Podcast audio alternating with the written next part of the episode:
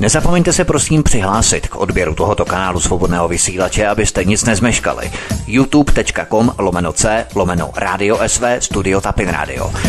Dejte si prosím odebírat tento kanál kliknutím na červenou ikonku v horní pravé části obrazovky s nápisem odebírat a zaškrtněte také symbol zvonečku, abyste byli informovaní o nahrání každého nového pořadu. Tím také nepřijdete o čerstvé premiéry a rozmanité kauzy, které můžete dále sdílet na sociálních sítích. Tolik Karel God, v tuto chvíli je vše připraveno. Vítek z Tapin Rádia i pan VK se připojili do vysílání a mohou začít hovory u Klávosnice. Hezký večer, vítám vás oba. Ahoj Helenko, zdravím tě, hezký páteční večer, příjemný večer všem, od mikrofonu vás zdraví Vítek. Venku máme chladné počasí, my ale máme žhavé informace, tak se pohodlně usaďte a udělejte si dobrou praženou kávu. My tady máme horký sypaný ajurvédský čaj s mlékem, s příměsí a san mangalam a s kokosovou příchutí. Mm. Už jsme se totiž hrozně nemohli dočkat, až začne podzimní sychravé deštivé počasí a my budeme doma v teple popíjet horké čaje v pátek večer. Tak eh, doufáme, že se k nám přidáte, milí posluchači na palubu a zdravím i tebe VK. Ahoj. Ahoj Vítku, ahoj Helenko, já vás zdravím. Ahoj. přesně pozdě, eh, takže doufám, že máte pěkný večer a že to bude dneska opět vás bavit, že vás nebudeme nudit, takže přeji krásný pěkný večer. Začneme čím jiným než americkými volbami, protože to je právě to žhavé téma, na které jsem na začátku upozorňoval. Joe Biden už není nově zvolený americkým prezidentem. Agentura Real Clear Politics vzala zpět svou předpověď, že Joe Biden získá 20 hlasů volitelů za stát Pensylvánie.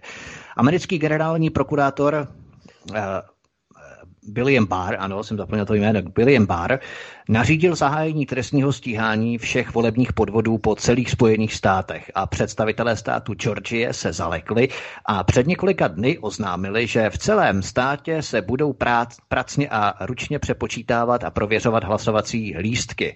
Donald Trump mezi tím posílá lidem přes Twitter šifrované vzkazy, že příští týden se začnou dít věci, připravte se.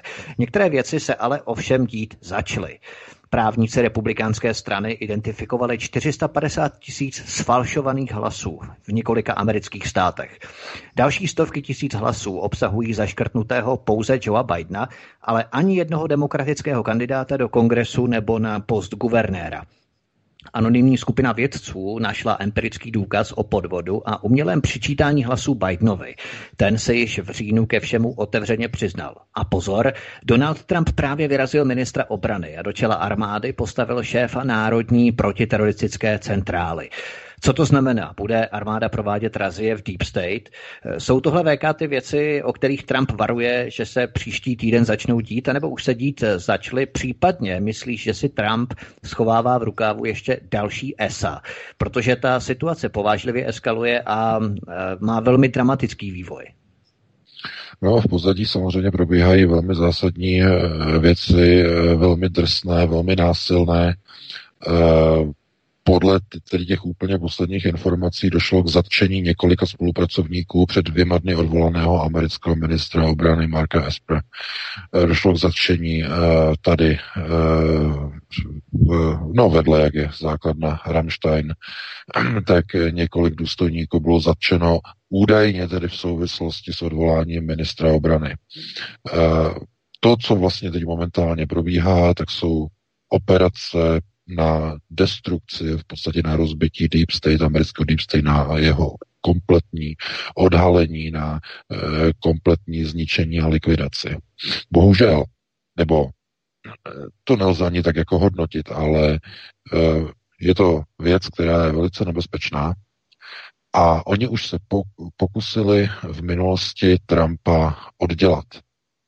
Bylo to před dvěma lety, myslím, že to bylo 2018, nebo to bylo už 17, teď si nepamatuju. Bylo to na tom uh, setkání, možná si to pamatujete, uh, to setkání uh, všech těch státníků uh, u příležitosti uh, vlastně kon, teda vylodění uh, v Normandii, den D. Uh, oni tam byli a v podstatě Trump eh, tam měl být oddělán a stál zatím John Brennan, bývalý šéf CIA. měli ho, měli ho odstranit, měl Trump, měl být uh, zlikvidován, ale ne jako nějak jako divoce na divoko, ale mělo to v podstatě vypadat jako tak, jako že onemocní, to znamená cesta hm, pomalého zabití, že onemocní, že u něho se objeví nějaká nemoc a zemře. Něco podobného, jako jsou různé radiační nemoci, to, co používá CIA, ty speciální pistole eh, s tím nábojem, který se rozpustí v těle, který je vystřelen a vlastně pronikne, eh, já nevím, třeba sakem, košilí, eh, vbodne se pod kůži a tam se vlastně během 15 minut rozpustí a je v tom jed a radioaktivní látka. Takže eh, v podstatě jako něco jako neviditelného, de facto jako nedetekovatelného, ale bylo to odhaleno, bylo to rozkryto a to, co se vlastně teď ukazuje, tak de facto je Trumpova odveta, ale on si musí dávat obrovský pozor. Proto, co on udělal? Představte si situaci. Skončí volby, oni vám ukradnou vítězství ve volbách. To znamená, první věc, co byste udělali, Eh, tak je logicky, že byste byli z toho zoufalí, že byste měli jednu tiskovku za druhou, že byste řešili právníky, neměli byste čas vůbec na nic jiného, byste jenom řešili prostě volby, volby, volby. Ale ne. Co dělá Trump? Trump se prohlásil za vítěze s tím, že mu to ukradli, prostě naprosto bez jakýchkoliv pochybností, ale co on začal dělat? On začal dělat restrukturalizaci v silových složkách americké státní moci vyházel úplně, kompletně celé vedení Pentagonu. Čtyři nejvyšší hlavouny v čele e, s ministrem obrany a nahradil je vlastními lidmi, takzvanými loyalisty. E, místo tedy Espra e, do čela jako ministr obrany přišel Eh, eh, Christopher Miller, což tedy je bývalý šéf eh, Národní centrály nebo Národního úřadu proti terorismu, který de facto je pravá ruka Trumpa nebo je naladěný na jeho vlastně vlnové délce. Je mimochodem velkým kritikem některých, řekněme, procesů, které bychom nastavili, nebo o kterých bychom mohli dokonce jako úplně jako říct, že uh, mají tak maximálně blízko de facto jako k nějakým národním tezím, až jako bychom těžko někoho takového dalšího hledali. Uh, dalším, kdo se tam vlastně dostal jakoby do čela, tak je de facto úřadující náměstek pro politické záležitosti a to je Antony Tata, což teda je bývalý tedy brigádní generál a e, taková zvláštní postava, postavička, protože on je známý svým e, naprosto umanutým antiislámským e, postojem.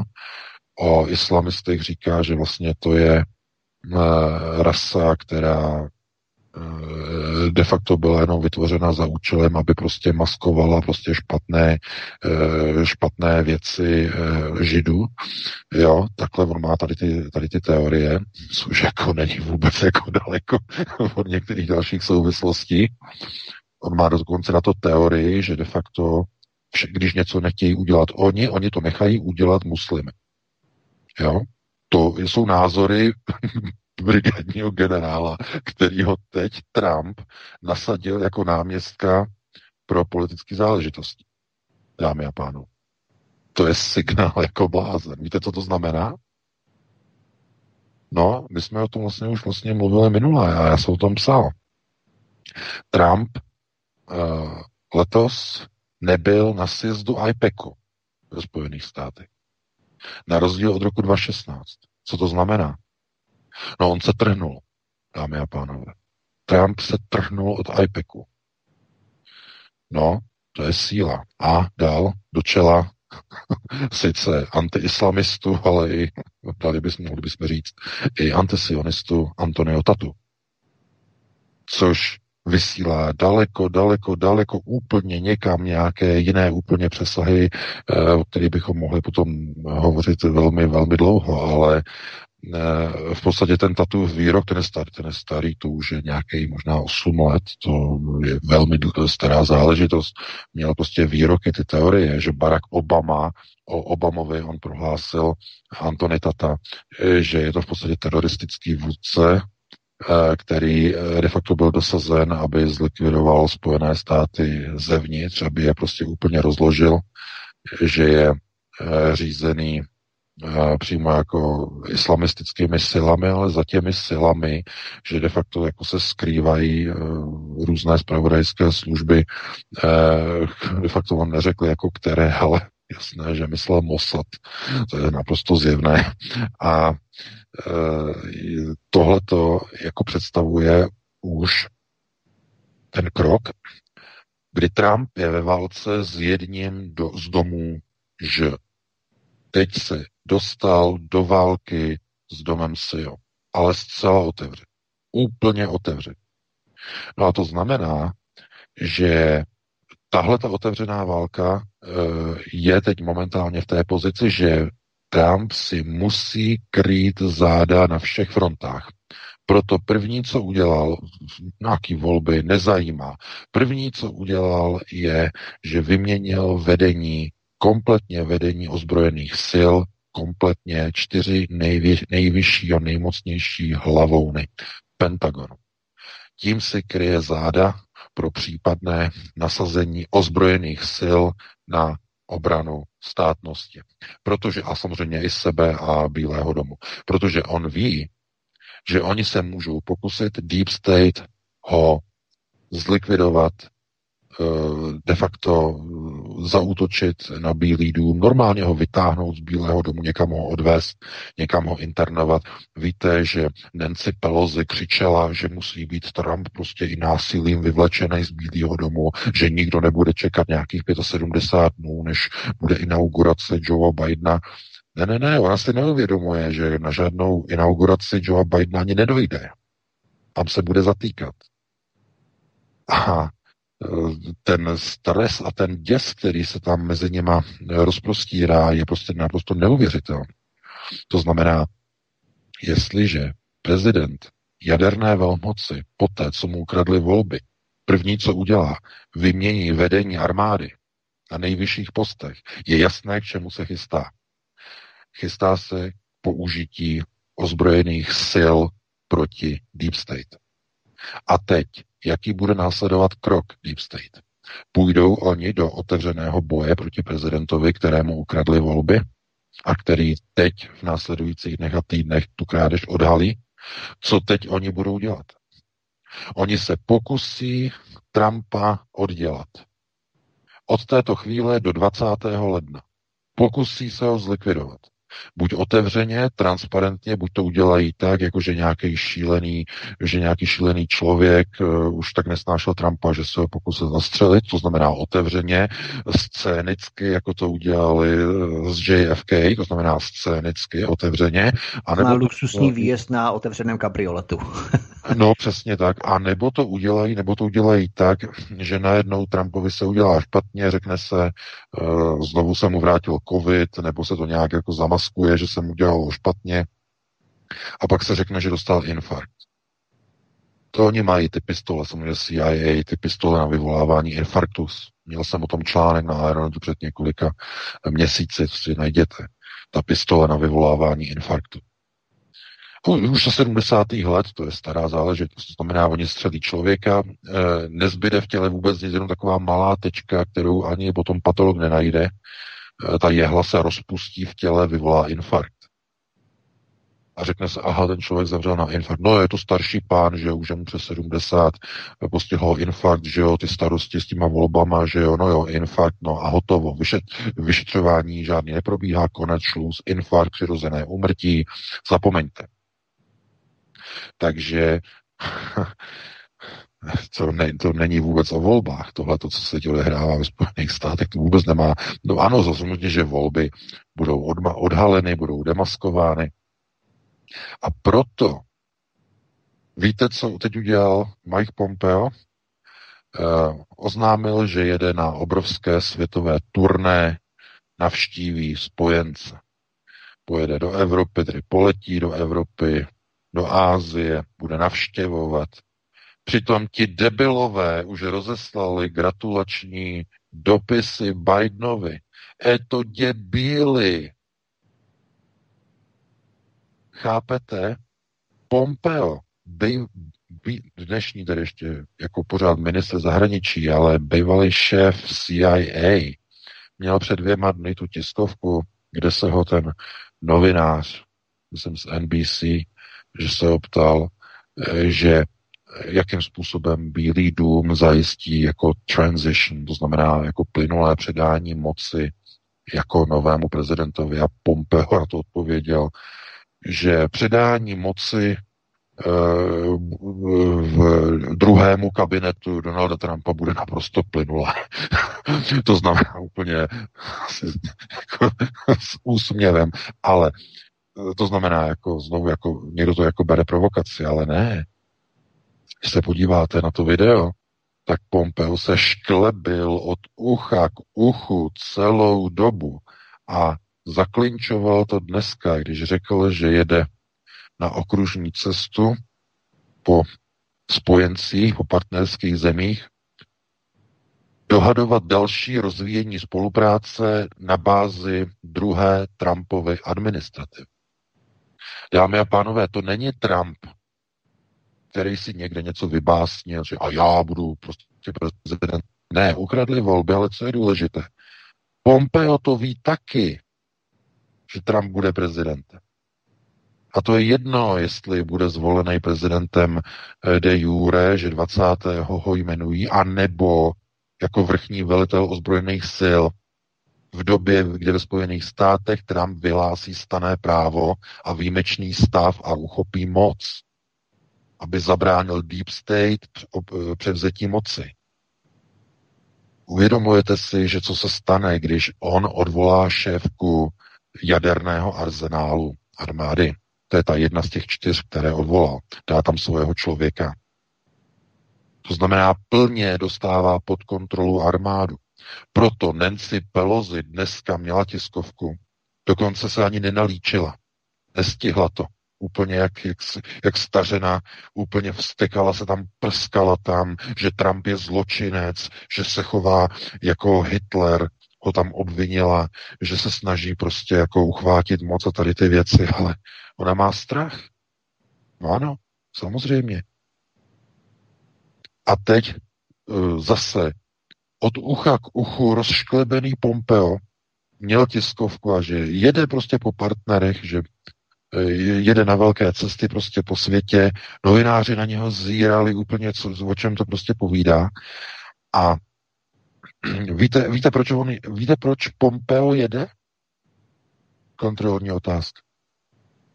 No jede dělat pořádky, dámy a pánové jede vysvětlovat, ne vysvětlovat, pán, pán, pán vysvětlovat můžou loutky.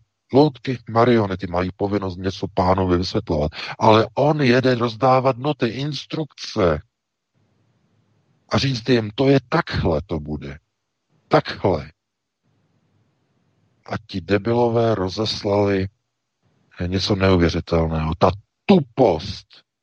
Oni rozeslali blahopřejný telegramy zlodějovi, který bude stát před tribunálem.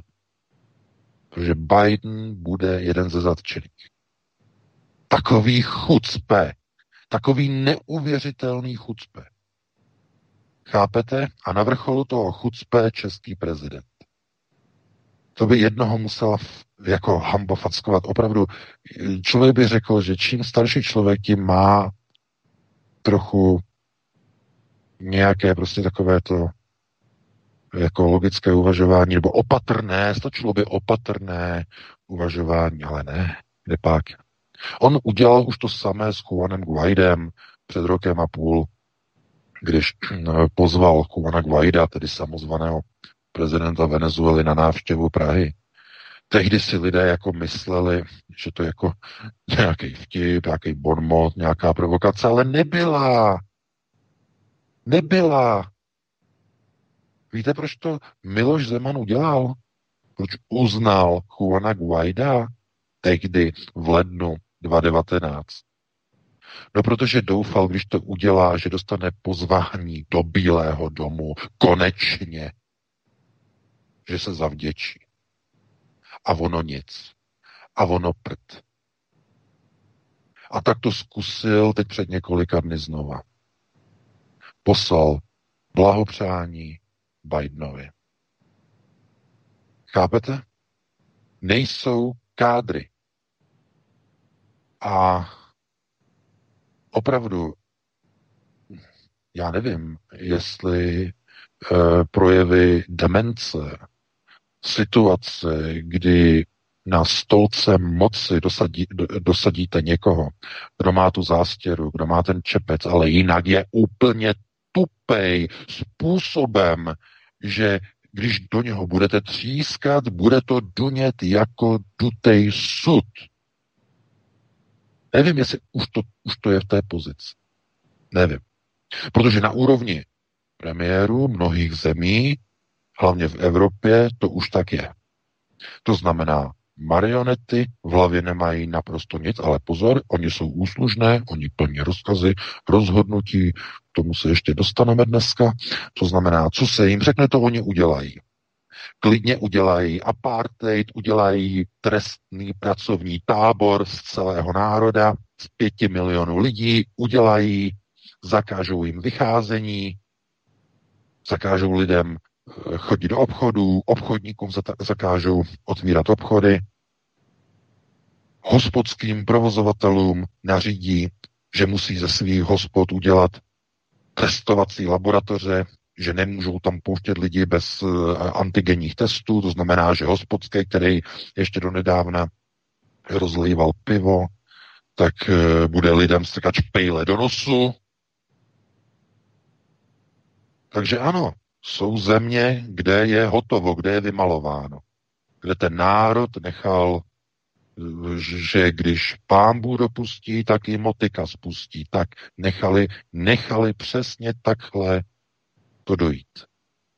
No protože eh, mohli bychom se mluvit o Kalhunově experimentu, že jo, eh, ten test s bílými myšmi, národ prostě degeneruje, jednotlivé národy, všechny národy degenerují, to znamená, nejprve je to ten model toho spohodlnění, které potom přechází do toho modelu takové té submisivity a následné degenerace. No ale k tomu se ještě dostaneme. Ale ve Spojených státech tam není hotovo. Tam není hotovo.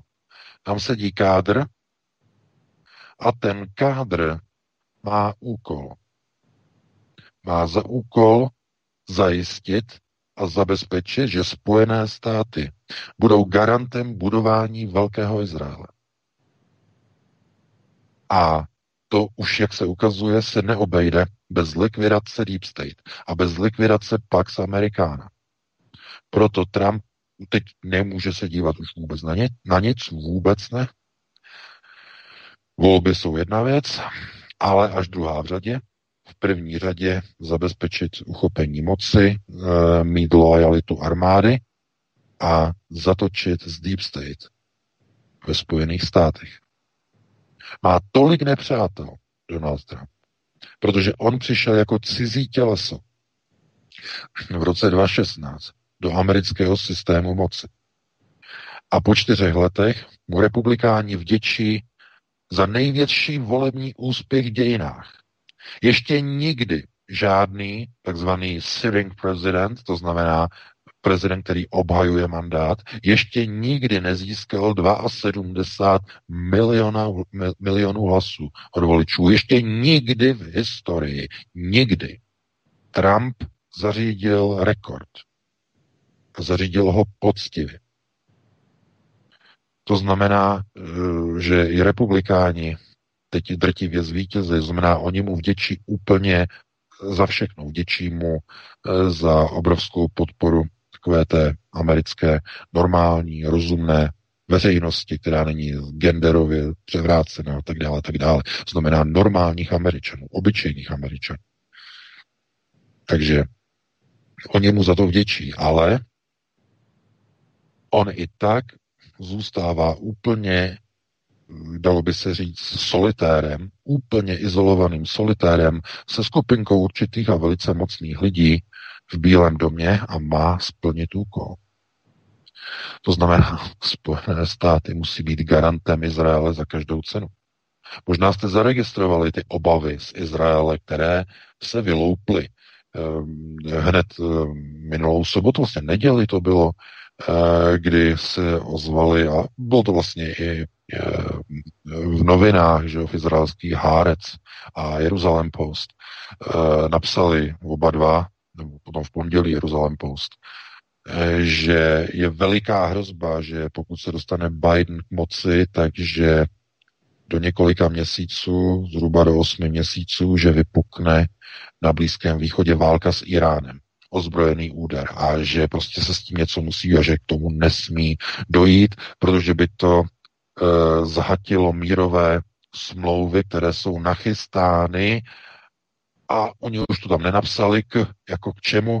No, k vybudování moci Velkého Izraele skrze bankovní systémy.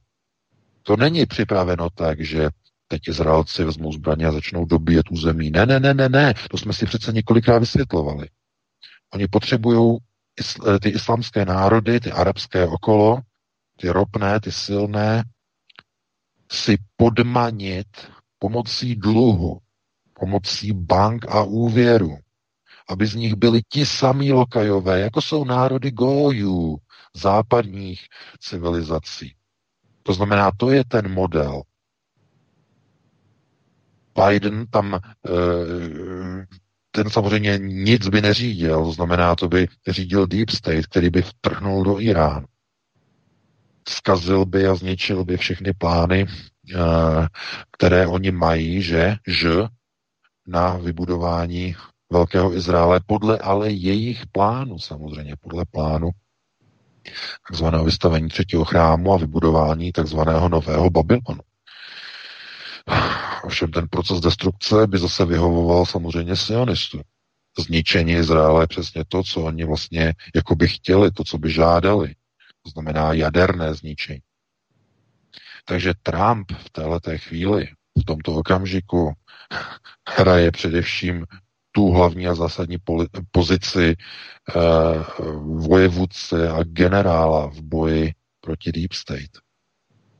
To znamená všechny kroky. Dívejte se, však tohle to říkal v podstatě nejenom Steve Bannon, ale e, zaznělo to i od, e, pokud si pamatujete, od Pjakina, to už je čtyři roky zpátky.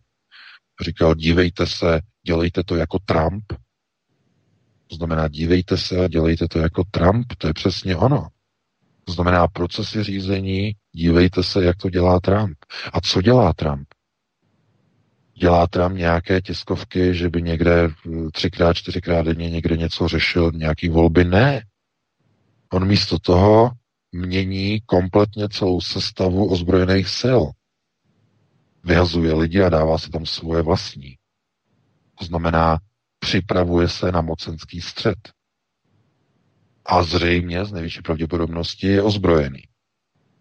To znamená, proto Nancy Pelosi dneska, eh, to bylo vlastně včera v noci na dnešek, tam je to posunutý ten čas, eh, tak jako, že úplně celá zoufalá, že Trump se prostě chová, že jako kdyby to byl prostě Adolf Hitler a uchopení moci a začala tam prostě eh, plácat a tady ty věci. No. A myslíte si, jako, že ona sní, nebo že něco přelítlo přes nos, přes nos že, že, jako, že, že přehání, ale nepřehání. Vůbec ne. Ona přesně ví, že ona může skončit v kriminálu.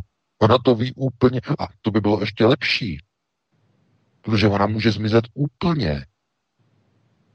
Řekne se, vzdala se funkce a už nikdo nikdy neuvidí. To znamená, eh, oni mají obrovský strach a víte, já vám řeknu jednu věc. A vždycky, to si musíte, vždycky, to jsou ty Oni tomu říkají symptomy moci. Symptom moci. Jestliže je někdo mocný, silný, pevný, tak nezvyšuje hlas, nehysterčí, nekřičí, neječí, neustále neútočí na nějakého Trumpa, nevytváří povyk, nesvolává tiskovky, kde obvinují eh, prezidenta Trumpa z nějakých, z nějakých šlených věcí. To znamená, proč oni to dělají? Pokud by byla pravda, že oni tedy jako poctivě, že jo, poctivě porazili Trumpa, tak by byli naprosto v klidu, dámy a pánové. Člověk, který je poctivý, který poctivě vyhraje, tak si lehne do křesla, dá si doutníček a je úplně v klidu, rozdává úsměry široko, široko daleko, na nikoho nevrne křivý obličej, je celý prostě šťastný, tohleto. Ale ne. Co dělají demokrati? Ti jsou naprosto šílení. Oni jedou kampaň ještě větší, než jeli před volbama. Jedou proti Trumpovi. Od proč? O co? Co se vlastně děje? No, ano, samozřejmě. Protože oni vědí, že budou odhaleni. Proto ten obrovský strach. Oni ukradli volby. Víte, co to je, když ukradnou americké volby? Víte, co to znamená? Už nevylezou z kriminálu na několik doživotí skončí v kriminálu. Oni vědí, že Trump bude bohoskloný a že jim dá nabídku, kterou nepůjde odmítnout. On řekne, bude to takhle, takhle, takhle, vy odejdete z politiky, vy odejdete, tam budou tyhle lidi, tyhle lidi, tyhle lidi a já blahoskloně vás nechám dožít vaše důchody. A když ne, tak to půjde jinak. Proto uh, nemyslete si, eh, když uh, je někde nějaký skutečný opravdový vítěz, tak opravdový vítěz nemá naprosto žádnou potřebu útočit na poraženého. Naprosto nemá. Protože by se řeklo, ten člověk je takový a tohleto je nám ho líto a pojďme se s ním normálně dohodnout a Eh, to znamená rozumně, slušně. Ne! Nic takového. Vůbec nic. Biden před volbama říkal, že když to bude nutné, nechají Trumpa zatknout. Jak tomu chystám video, to je takový sestřih. E, to znamená, oni, mu, oni mu jdou po krku. Totálně. A proč? Proč by mu měli jít po krku, když je poražený? Tedy podle jejich slov. Co pak on představuje jako poražený, tedy pokud je poražený, nějakou hrozbu? Ha. A máte, dámy a pánové, odpověď. Jaká je skutečná pravda situace? Donald Trump je nejenom vítěz, ale on disponuje tak strašlivou mocí, že ti, kteří mu tyto volby ukradli, se bojí o své životy. To je přesně ta situace, která se nyní odehrává ve Spojených státech. A ve chvíli, kdy Trump uh, dává a dosazuje své lojalisty do ozbrojených sil a do čela Pentagonu a nahrazuje šéfku jaderných sil svými lidmi, svým člověkem, tak to znamená, že to už, to už nejsou jak takové ty hry na písečku. Rukavice šly dolů, Trump teď hraje naprosto vážnou hru. A eh, všechno to vlastně, co vy se dozví, dozvídáte z mainstreamových médií, jsou dezinformace. Od rána do večera, 24 hodin denně, lži, dezinformace, eh, věci, které mají odvést pozornost od toho, co se děje ve skutečnosti v Bílém domě, co se děje v Pentagonu. To znamená, eh, abyste nerozuměli věci. Média, mainstreamová, mají dnes jediný úkol. Odvádět vaši pozornost od pravdy. Mají jediný úkol dezinformovat a rozostřovat schopnost vašeho jasného úsudku. To samé platí o sociálních sítích, jako jsou Facebook, jako jsou Twitter a tak dále a tak dále.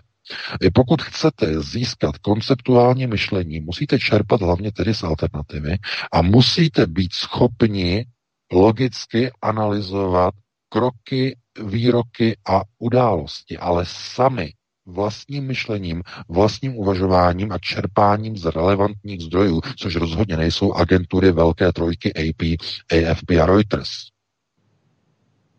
Takže v této souvislosti a v této chvíli proto já znovu jenom jako zhodnotím závěrem tady naše první téma dnešního večera, že v dnešní době eh, je příliš eh, mnoho a mnoho povolaných k různým účelům a k různým krokům, eh, různých servilů, různých pohunků, různých běhen a dalších, kteří budou zkrátka jenom použiti, využiti, potom budou zapomenuti a tak dále. V lepším případě, v horším případě se jim něco stane. Ale těch skutečně vyvolených, těch kádrů je strašně malé penzum.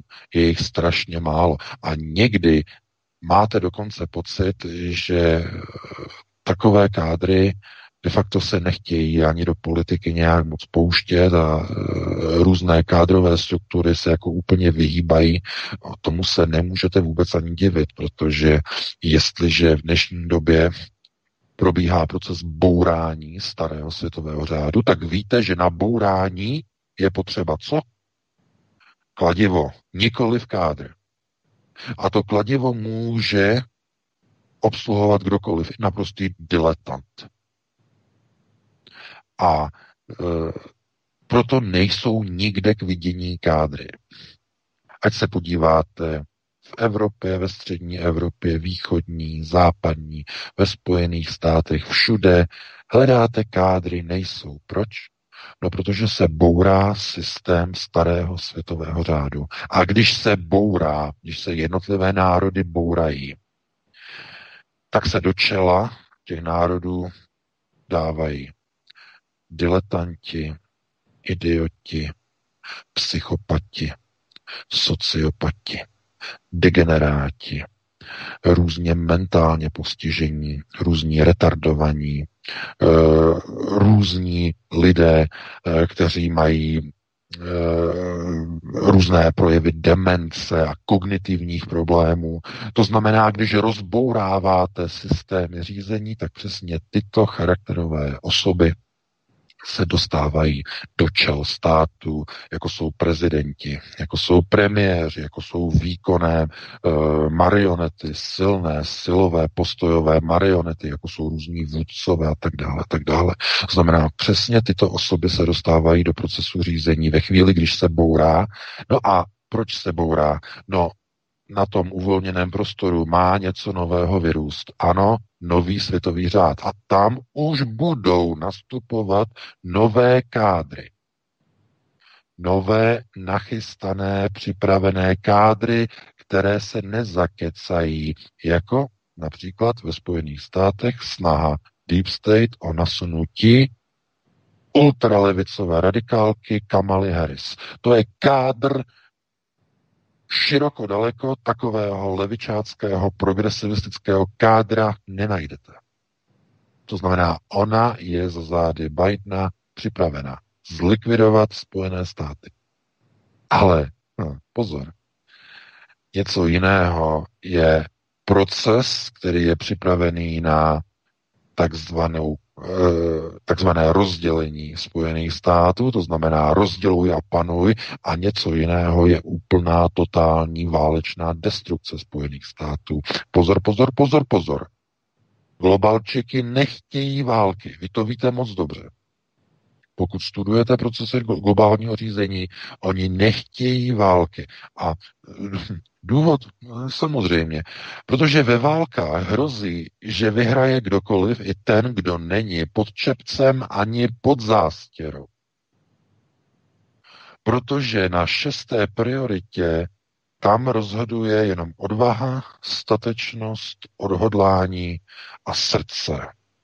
Nic z toho satanova synagoga neovládá. Naprosto nic.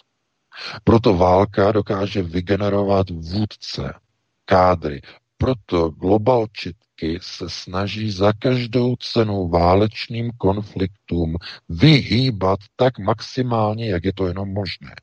Ovšem, pokud by se dostal Biden k moci, víte, jaké by to byly procesy.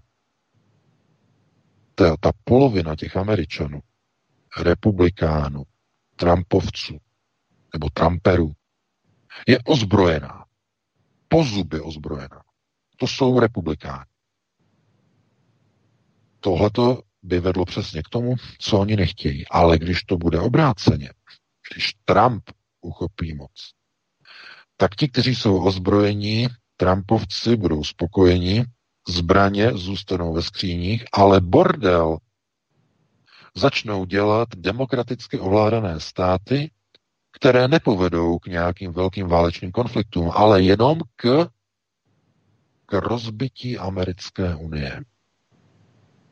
K odtržení států, jako je Kalifornie, některé další. To je přesně to, o co usilují globalčiky. O tento model rozbití Spojených států, ne o ten druhý, ten ne. A znovu zdůraznuju proč. Protože občanská válka, ta otevřená, by mohla vygenerovat a s největší pravděpodobností by vygenerovala podle principu práva silnějšího. To znamená, kdo by měl víc zbraní a pušek, ten by to vyhrál, to by byli republikáni. To znamená, aby vygenerovali nějakého pronárodního kádra, který by se úplně vymknul kontrole globálního řízení a všech jejich možných subjektů, které oni by si představovali, že by mohli nějakým způsobem vmanévrovat Spojené státy do nějakého e, málo vlivného rámce, tak, aby Spojené státy byly izolovány.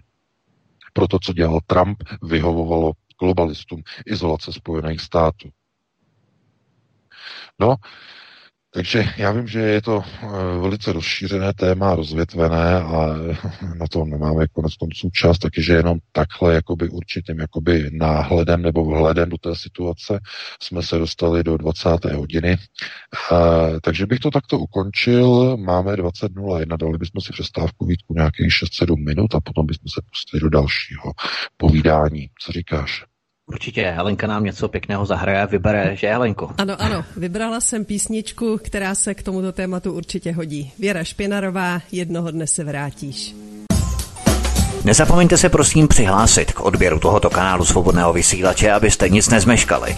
youtube.com lomeno c lomeno radio sv studio tapin radio. Dejte si prosím odebírat tento kanál kliknutím na červenou ikonku v horní pravé části obrazovky s nápisem odebírat a zaškrtněte také symbol zvonečku, abyste byli informovaní o nahrání každého nového pořadu. Tím také nepřijdete o čerstvé premiéry a rozmanité kauzy, které můžete dále sdílet na sociálních sítích. Tolik krátká hudební přestávka a je tu další téma Vítku. Dobře, Lenko, já zdravím všechny my zkusíme s tou naší maličkou titěrnou alternativní pronárodní bárkou eh, vymanévrovat mezi těmi obrovskými zaoceánskými korporátními parníky, které kormidlují ti globalisté. Máme tady dvě další témata a teď půjdeme na Slovensko. Německá firma s pobočkou na Slovensku požadovala účast na celoplošném cestování i po zaměstnancích, kteří už pracují z domovu v rámci home office. Za splnění této občanské povinnosti v úvozovkách firma nabízela dárkový poukaz ve výši 30 eur. Slovenský premiér přišel s novým nápadem Slovákům zakáže noční vycházení, které dosud bylo jako jediné povolené a nově povolí denní vycházení. Certifikáty od příštího pondělí už nebudou potřeba. K čemu tedy byly? Slovenská vláda na lidech testuje covidový jev a na Slovensku vzniká prototyp společenského systému pracovního tábora nového věku. Vedle toho, co jsme teď zmínili, VK, tak ty globalistické bestie, to tak jinak nelze nazvat, to mají už tak zmáknuté dopředu, jo, že se chystají dokonce zdanit home office. Oni vědí totiž, že člověk, který pracuje doma, tak ušetří něco na cestování, to znamená čili jízdenky, palivo, ošacení a tak dál, tak eh, oni se rozhodli zdanit home office daňovou zátěží 5%. Skásnou je prostě. To, co ušetří na cestovném, taky skásnou v rámci daně. Já jsem to četl na Business Insider. Deutsche Bank to chce zavést a pro jejich zaměstnance samozřejmě podle ní to budou opakovat potom další firmy v Německu a potom i v zahraničí a tak dále. A ještě home office motivují, aby se nechali otestovat. Prostě naprostá prasata, to jinak nelze nazvat. Nikam se předtím neschováme. Kdyby si někdo myslel, že předtím si najde nějaké místečko, kam se třeba schová, jak to nějakým způsobem opískuje takzvaně, tak eh, předtím prostě není úniku. No jistě samozřejmě, protože to mají pod kontrolou samozřejmě židovské banky, že sionistické, to znamená satanova synagoga, která se vlastně snaží gojím neustále v podstatě držet na úzdě. skrze, skrze, eh, to znamená, oni tomu říkají eh, dluhové, dluhové a daňové jařmo. Dluhové daňové jařmo. To znamená, čím drží satanova synagoga jednotlivé národy pod, se, pod krkem. No samozřejmě je to dluh a daně. Dluh a daně, daně a dluh, dluh a daně. Dluh a daně, daně a dluh. Jedno a to tež. Ale obojí to je všude úplně. To znamená, oni zjistili, aha, aha, što slučilo, aha, gojím budou makat doma. Hmm, ve šmůzu, doma. No jo, jenže oni ušetří. Oni si vydělají více. Oni možná nebudou ani tohleto muset platit a tamhle to platit. Oni ušetří na stravných lístkách a na dalších věcech. No jo, no jo, no jo, no jo. No jo, jenže oni potom se stanou příliš nezávislými. Co když oni začnou potom z domova i podnikat a přestanou být zaměstnanci a tohleto a tamhleto, no my je musíme zdanit. To znamená tu jejich svobodu zase okamžitě skřesat dolů, dolů, dolů, dolů, dolů. No, to jsou nosaté systémy řízení. To samozřejmě všichni, kdo se o to zajímají, tak jako znají. To znamená, kdekoliv ušetříte, tam vám to zdaní. Je to samé jako s elektromobilama, to znamená, eh, že benzín, nafta je drahá, když to bude na elektriku, budeš to mít zadarmo. A není to pravda. Ve chvíli, kdy se ty elektromobily rozšíří, tak přijde takzvaná palivová elektrická daň. Tady v Německu už to je, no, mluví se o 30%. To znamená, no, palivová elektrická daň. To znamená, co to bude? No, bude to tak, že však Elon Musk má na to už patent. To znamená, vy přijdete eh, k tomu systému, to dobíjení, že jo, dáte to tam nabíjet, no jo, ale ten čip v tom autě, ten vlastně to zjistí, jakou elektrikou to dobíjíte. To znamená, jestli to je nějaká domácí zásuvka, nebo je to nějaká rychlo, zásuv, rychlo nabíjení. Když máte ty stojany, to znamená na těch parkovištích, ty veřejné stojany, ty rychlostojany, nabíjecí, no tak tam už je to zdaněný tam už ta elektrika tu dáň prostě má, jo, napařenou. Ale jak to dělat s těma lidma, kteří to mají jako doma? kteří to nabíjí doma. No a on už na to má patent, Musk. To je v podstatě zařízení, které vlastně uh, identifikuje vlastně zdroj uh, v pomoci vlastně GPS navigace a on vlastně zjistí, že když na, nabíjíte de facto z nějakého toho uh, klasického 230 V, tak eh, vlastně to zaregistruje a eh, v té krabičce, v té systémové krabičce se to vlastně zanese, že jste nabíjeli tolik kilovat, tolik a tolik a tolik a tolik a tolik a tolik a tolik. A teď co s těma údajema se dělá?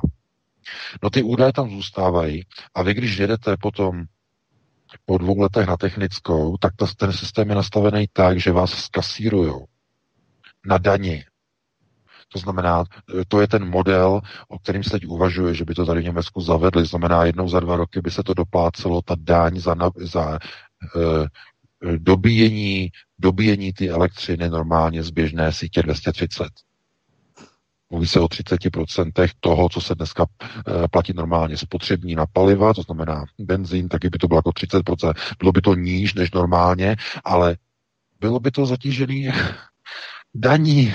No, však Bože, to na to jako lidi pořád by jako nepochopili. No protože Gojím to potřebuje natřískat do hlavy. On to nedokáže pochopit jinak než skrze peněženku.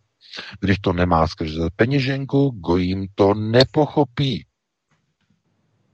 To znamená, znovu, neušetříte nic. Vůbec nic, oni vám to vezmou. No a z toho důvodu proto pro, probíhají ty procesy, které probíhají.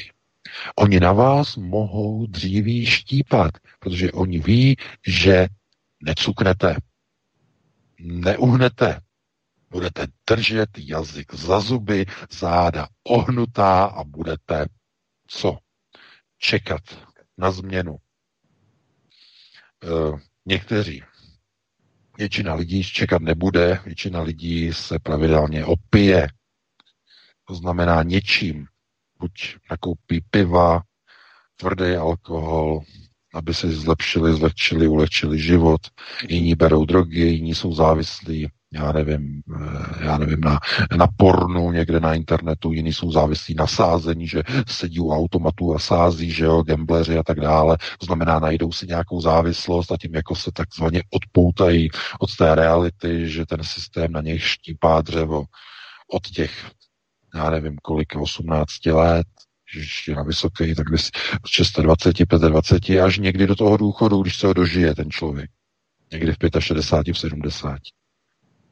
A jak potom ty lidi dopadnou? Nemají nic a bojí se, že nebudou mít důchod. Kvůli těm vykukům, mamelukům. Chápete? Celý život dřou, odvádí tohleto první, poslední, že jo. A když na, star- na starý kolena mají velký kulový. No, to, taková je realita. No a teď e, zase kontrolní otázka, no ale jako co s tím udělat? Jo, lidi se zeptají, že jo, klasická otázka, co s tím udělat? No, pokud se ptáte, co s tím udělat, tak už je pozdě, protože už jste si odpověděli. Vůbec nic. Protože kdybyste s tím něco uměli udělat, tak už byste udělali a vůbec bychom o toho ani nemuseli hovořit.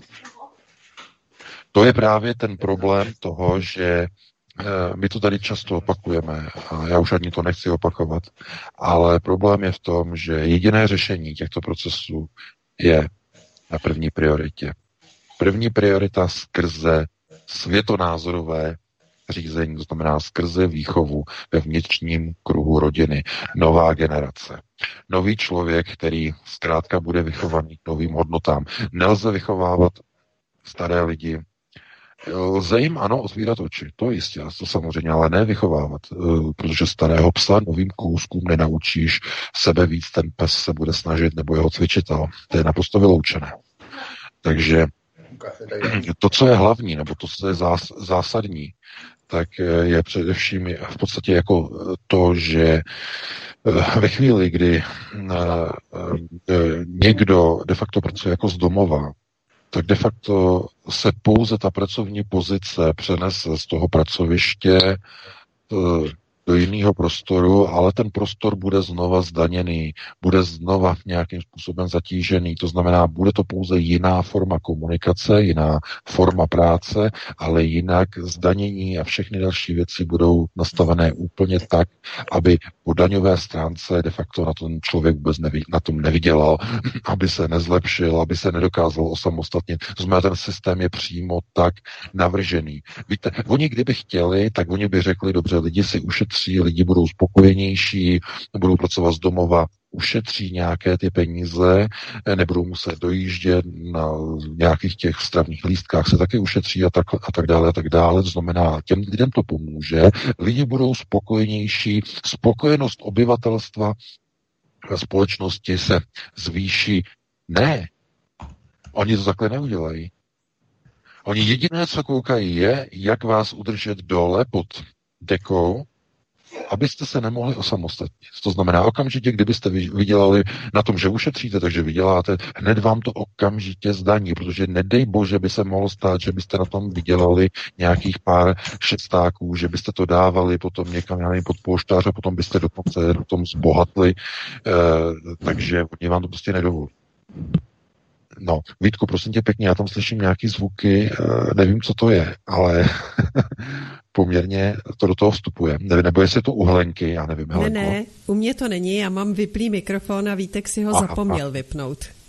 Aha, aha, aha, aha. Já tam slyším, jako, že tam někdo skládá nějaký krabice nebo tam nějakou, nějakou skříň tam slyším. Jo, takže nevím, no. Ale každopádně, eh, jak říkám, tohle to je věc, která vlastně eh, se hodně jako odvíjí od lidí, eh, kteří v podstatě se snaží de facto udělat něco se svým životem.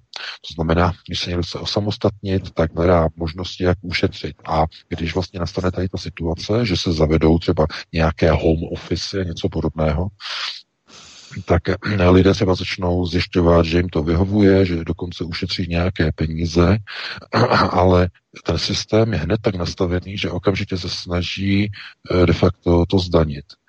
A co se týče toho očkování, no to je, to je, to je už to je naprostý extrém.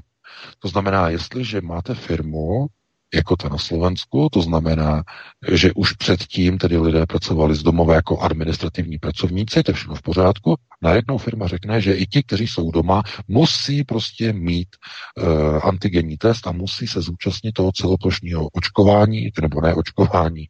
No to taky přijde samozřejmě, to přijde velmi brzy, ale celoplošného testování. A když se nezúčastní, takže to budou mít de facto brané jako neplacené volno, to, že jsou doma a ve skutečnosti pracují. De facto tohle to už je něco, eh, jakoby fašizace. Fašizace ve společnosti, ale oni ví, že se to k těm lidem můžou do, dovolit, protože oni drží ty záda. Oni drží. No a já jsem viděl pěkné video, protože jsme dostali do redakce, že jo, e, pan Harabín, e, že jo, Slovenska natočil video, kde vlastně poradil, jakým způsobem svrhnout Eh, tamní vládu.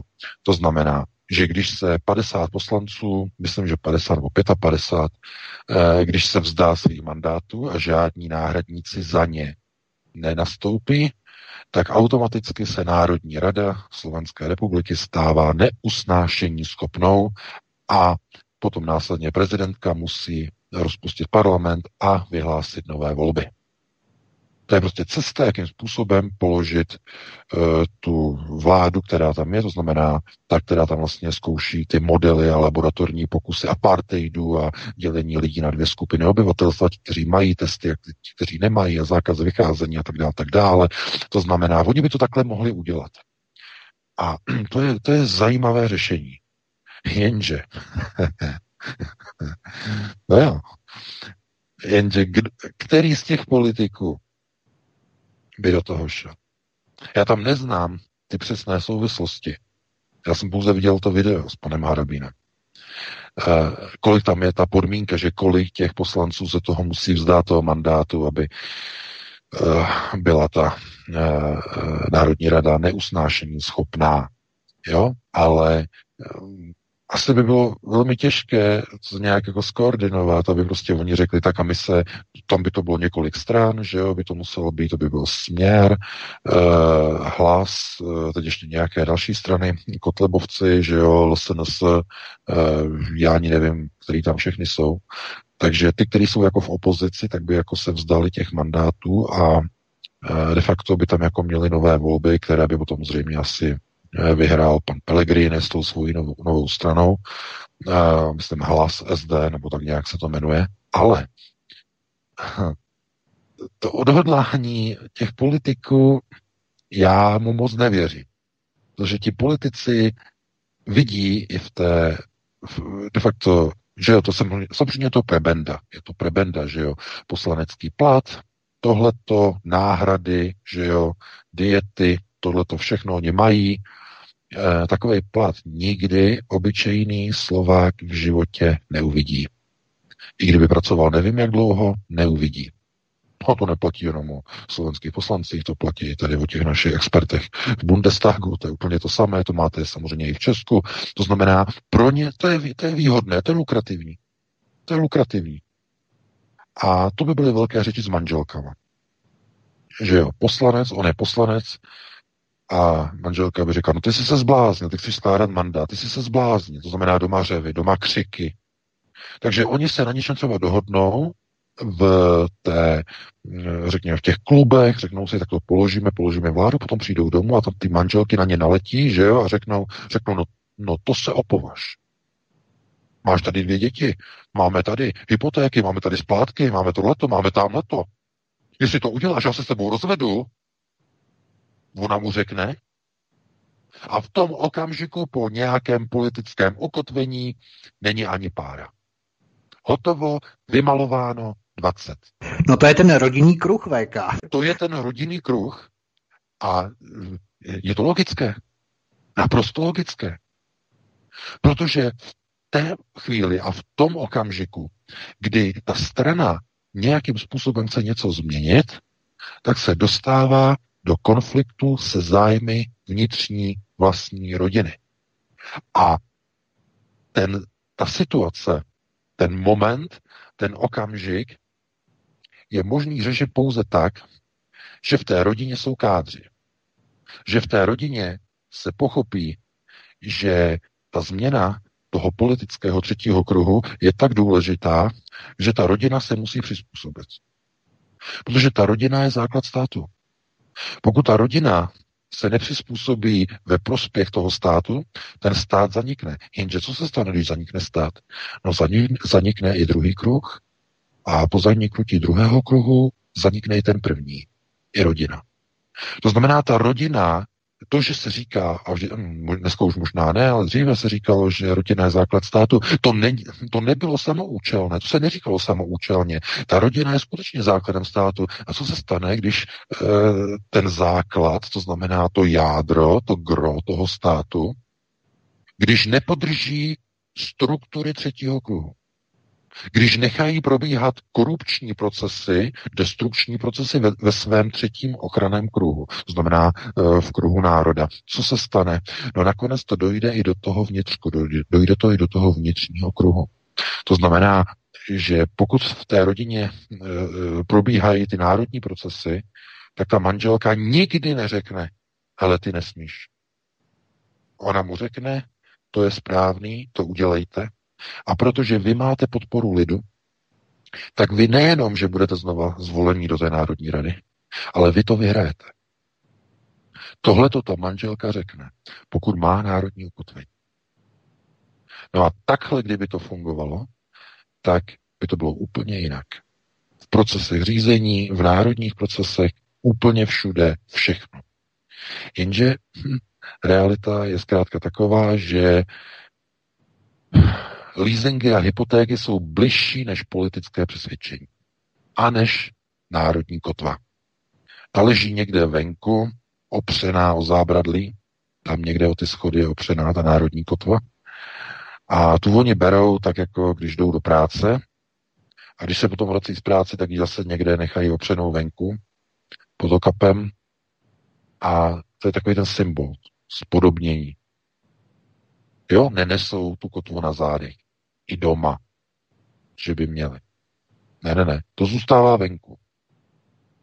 No, samozřejmě tady ty příměry eh, jsou hodně jakoby barvité, ale oni vlastně hodně jako pomáhají si uvědomit, že pro mnoho těch politiků eh, ta národní teze nebo národní kotva, ukotvení takzvané, eh, že je pouze jako dobrá věc, řekněme, pro politické procesy, pro voliče, že jo, a tak dále, ale když přijde na to doma rozhodování o těch prebendách, tak najednou tam ta kotva úplně chybí. Aby to úplně jinak a rozhodují v podstatě ty složenky, což je logické, jo, je logické, ale pokud ten člověk ví, že usiluje o správnou věc, která má podporu lidu. Jo, pozor, něco jiného by bylo, kdyby to byla věc, která podporu lidu nemá. No tak to jo, tam by byly na, na místě obavy, na místě důvody, já se toho vzdám a potom nebudu zvolený, protože my jsme strana šíbrů, oni už by nás nemuseli zvolit, protože jsme provařený, jsme propálený, hmm, no, tak radši nebudeme dělat nic. Takže to by, tomu bych rozuměl. Ale pokud oni zastávají skutečně tu pr- pro národní tezi a mají podporu toho lidu a ten odpor proti Matovičovi je tak značný, tak eh, oni se přece nemusí bát toho, že by nebyli zvoleni. Vůbec ne. Naopak by ukázali, že my tady máme nějakou alianci, vidíte, že my za to stojíme, aby jsme měli vaši důvěru a šli by normálně do toho. Takže, no a oni budou muset něco udělat, protože pokud ne, tak tam budou probíhat daleko horší procesy. Podívejte se, to plošné testování, to byla jenom první signální zkouška předtím, než to, co přijde na jaře. Na jaře totiž přijdou vakcíny. Vakcíny od společnosti Pfizer, od BioNTechu a dalších společností, AstraZeneca a další. A budou prováděny obrovské tlaky na plošné testování, které v uvozovkách, ale pozor, pozor, pozor, v uvozovkách to bude dobrovolné, protože oni to stále ještě nemohou dělat povinně. Oni by strašně rádi chtěli, jenže oni by tím porušili chartu lidských práv OSN. Oni nemohou, protože je na tom založená ústava, takže oni nemohou, ale oni to můžou udělat jinak a udělají to stejně, jako to předvedl pan Matovič na Slovensku. Oni řeknou, je to dobrovolné. OK, je to dobrovolné, ale když nebudete očkovaní, nebudete moci jezdit volně a svobodně přes státní hranice. A to už řekl jejich ministr obrany, pan Nať. Řekl před třemi dny. Že mají představu, že to udělají tak, že kdo nebude očkovaný v budoucnu příští rok, že se bude muset při přejezdu slovenských hranic nechat testovat eh, tím rychlotestem, tím antigením.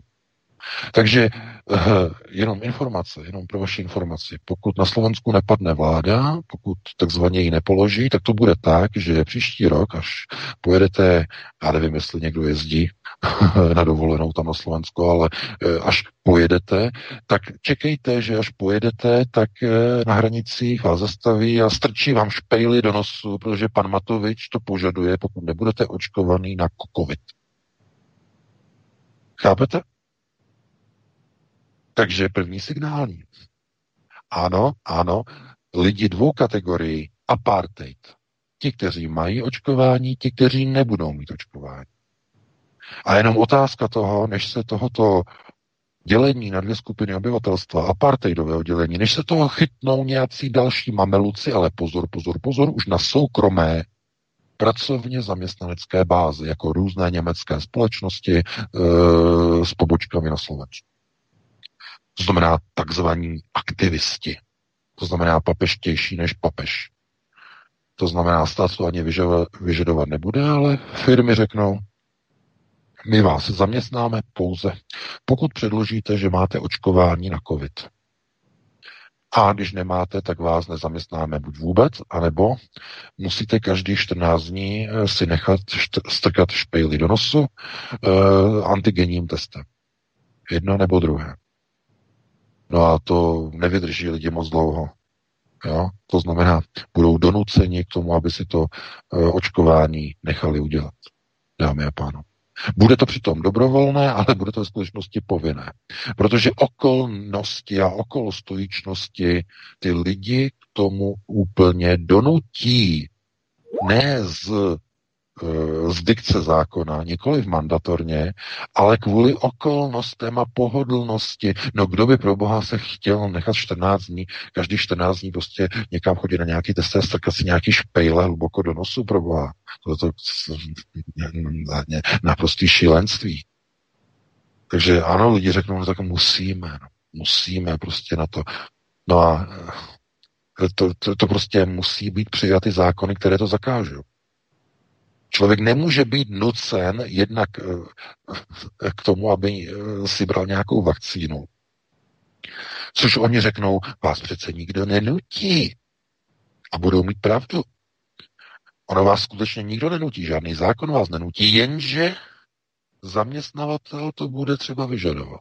Proto je třeba přijmout nové zákony, i tedy tady, jak v Německu, tak i tam u vás v České republice, stejně tak na Slovensku, v dalších zemích, že se změní zákony, které řeknou, uh, změní pracovně právní zákony, které řeknou, že uh, na některé věci zaměstnavatele ze zákona nemají právo, jestliže je to v rozporu například s některými umluvami charty. Ono to v podstatě vyplývá z té charty a žádné zákony ani není třeba přijímat. Ale chápete, Eh, kdyby to bylo ještě extra v zákoně uvedené, bylo by to mnohem jednodušší, protože e, nedělejte si nějaké iluze, že ve firmách jsou nějaký študovaní právníci.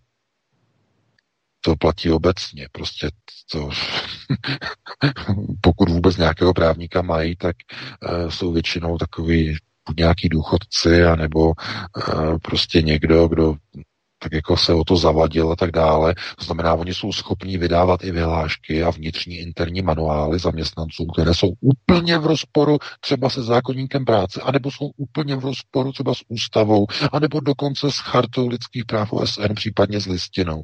Chápete? A ti lidé, pokud nemají právní vědomí, jakože 99% lidí nemá, no tak oni na to kývnou a hm, aha, asi na to má zaměstnavatel právo. Ne, nemá právo. Zaměstnavatel vás nemůže nutit, abyste si brali vakcíny. Nemůže vás k tomu nutit. Jsou pozor, ale některé, některé výjimky. Eh, eh, tohleto eh, například v armádě, pozor, armáda to je trochu jiná věc, tam ano, ale tam je to z epidemiologického, protože tam je velký kontakt vlastně lidí, že jo, mužstvo, když mají nějakou ubytovnu a tak dále a tak dále, aby se nešířily nemoci. Ale eh, je to vlastně, myslím, i na eh, různých takových těch dětských táborech, tam jsou taky nějaké tady ty předpisy, ale znovu je to vždycky postavené do té roviny, že vás nemůžou nutit. Můžou to vyžadovat jako prostě k nějakému pracovně právnímu vztahu, ale ne v důsledku bez, jakoby bez jakéhokoliv ukotvení ve vztahu v podstatě vlastně jakoby k vnitřním nebo k vlastním svobodám. To znamená, že je naprosto vyloučené, aby zaměstnavatel po vás chtěl, abyste si někde brali nějakou vakcínu na e, nějakou nemoc X, protože by potom mohl říct, abyste se nechali očkovat i na nemoc Y, Z, A, B, C, až, až, až e, já nevím kam, a nakonec de facto byste zjistili, že musíte nosit e, pytel na hlavě, na, natřený na červeno a e, s ušima a e, velký dlouhý e, rukavice a musíte nosit boty na podpatkách e, kvůli tomu, abyste splnili nějaký předpis, který si zaměstnavatel zrovna právě momentálně vymyslel s odkazem na třeba epidemiologickou situaci. Někde kvůli něčemu. To znamená, ty limity musí být i těm zaměstnavatelům nastavené tak, aby je nezneužívali. No a to je věc zase pro právníky, že jo. Takže eh, eh, po, chápete, eh, pokud prostě firma někde podniká a má nějaké požadavky na toho zaměstnance, tak ty požadavky by neměly zasahovat do listiny e, charty, to znamená buď tedy do listiny základních práva svoboda nebo do charty OSN, což je lepší se odkazovat na ní, protože e, jinak ty limity a hranice se strašně moc posouvají a vy řeknete, no oni můžou ještě tohleto. A, a ještě tohleto můžou taky. A taky ještě tohleto. A Myslíte si, jako, že to tak není? Tak se podívejte, co proběhlo právě na tom Slovensku.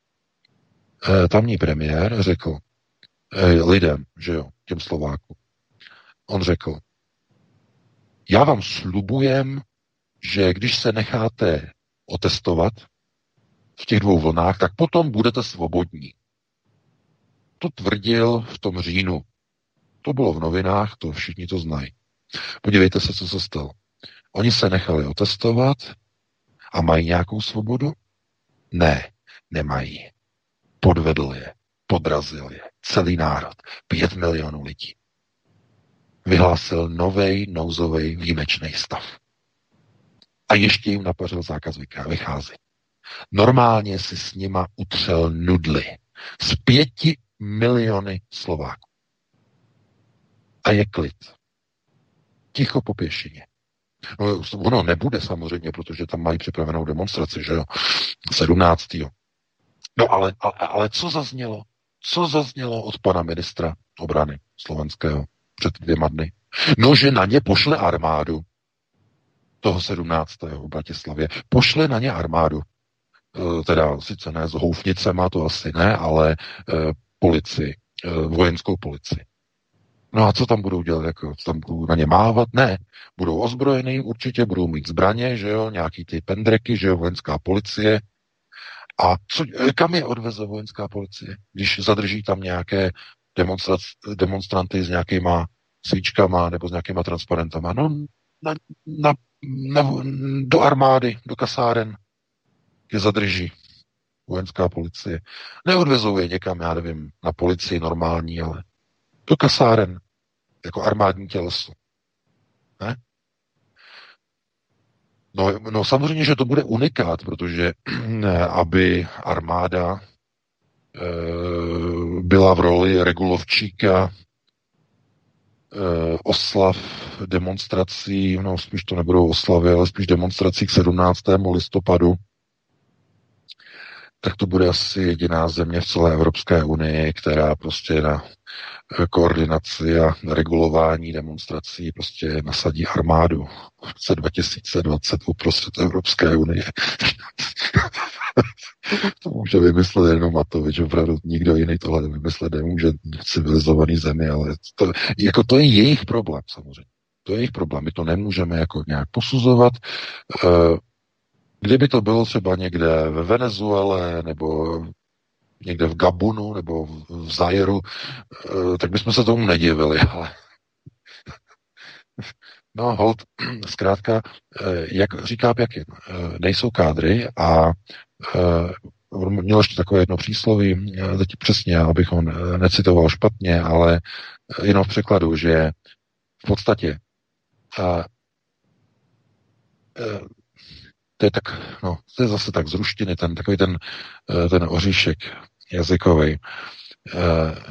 De facto by se to jenom volně dalo přeložit, jako že tam, kde je dopuštěno, tam je hotovo. V překladu, ano. Tam, kde je dopuštěno, tam je hotovo. A já se obávám, že tohle to přesně sedí e, na Slovensku. Protože e, znovu je třeba se na to dívat tak, co tam proběhlo od roku 2018, kde Slováci udělali obrovskou chybu. Obrovskou chybu. A jenom rychle si to rozebereme, máme málo času, 2042, ale jenom jedno velice téma. rychle. No, no, no. no, no jedno téma, jedno téma, jenom velice rychle. Když tam byla ta kauza s panem Kuciakem a s tou jeho přítelkyní, eh, tak okamžitě se začaly tam aktivizovat procesy okolo George Sereše a tak dále a tak dále, znamená barevná revoluce, lidé vyšli do ulic, mladí lidé, kteří nevědí vůbec nic o té situaci. Nevěděli, že to je barevná revoluce, že pád prostě Ficovo vlády. Eh, vláda Ficová měla obrovské problémy. Obrovské problémy, ale jednu věc měla. Byla to národní vláda. Politická vláda. Klasického tradičního stylu, ale strašně zprofanovaného. Už v té době tedy různé uh, systémy, že jo, různé akce gorila nebo kauzy gorila a tak dále, a tak dále, to znamená prorůstání těch podnikatelských struktur. To znamená, Slováci byli naštvaní, já tomu rozumím, ale pokaždé, když vlastně probíhají tyhle destrukční procesy, tak to probíhá tak, že lidé si nezvolí něco lepšího, ale jenom mnohem a mnohem horšího. To je přirozeností všech davoelitářských procesů řízení, stejně jak říká Pjakin, jestli posloucháte Pjakina, pokaždé davoelitářské procesy řízení jsou tím naprosto bezpečně identifikovatelné. Kdykoliv máte někoho, kdo se vám nelíbí, ale takzvaně je to ten kádr i když prostě je tady eh, pokřivený a tady to je cinknutý a tady je trošku to bouchnutý a ten lak prostě odpadává, že jo, není to ten model, ten vzor té demokracie, tak vy se ho zbavíte a místo něho nasadíte ďábla. Ďábla do saténového kněžského šatu. Tohle to přesně je model barevné revoluce. Tohle to přesně udělali Slováci ve 2018, kdy udělali ty dva kroky proti Kristu, to znamená ty dva hlavní kroky. Jedna věc byla, že umožnili tedy provedení barevné revoluce s tím, která vynese do křesla uh, jednu paní, že, tedy z Pezinku, to znamená, to byla chyba číslo jedna, protože ona nemá žádné politické zkušenosti. Ona nikdy nebyla v politice. Ona je velice slabá jako prezidentka. Tady nemluvíme o lidských charakterových vlastnostech. Ona určitě je slušná, tohleto nechce lidem uh, ubližovat, prostě charakterově jako člověk úplně, to, ale pozor, to nemá s politikou vůbec nic společného. Jako politik úplně bez zkušeností. Ale pozor, kdy, co, co to znamená, když nemáte zkušenosti v politice? Nemáte ani vliv. No a proto bylo umožněno ještě druhé pokračování, druhé dějství a přišel pán z Trnavy. A što slučilo? Što slučilo? Přišel covid, začalo se zavírat podniky, tohleto, e, najednou se objevila nějaká zakázka, kamarádi z Trnavy, že pan Sulík, tohleto, zakázka na SD Biosensor, e, teď je 10 milionů, 13 milionů testů, narveme to slovenským občanům do nosu. Dobře. Co z toho bude? No bude z toho pěkný vývar, bude to 10 milionů eur čistá ruka. Chápete? Ještě není ani rok u moci a už má takovýhle skandál s neprůhledným tendrem, výběrovým řízením. Chápete? Ten se, ne, ten se nezastaví, ten se nezakecá. to je něco neuvěřitelného. A proč? No protože rok 2018 to je celý. Chápete?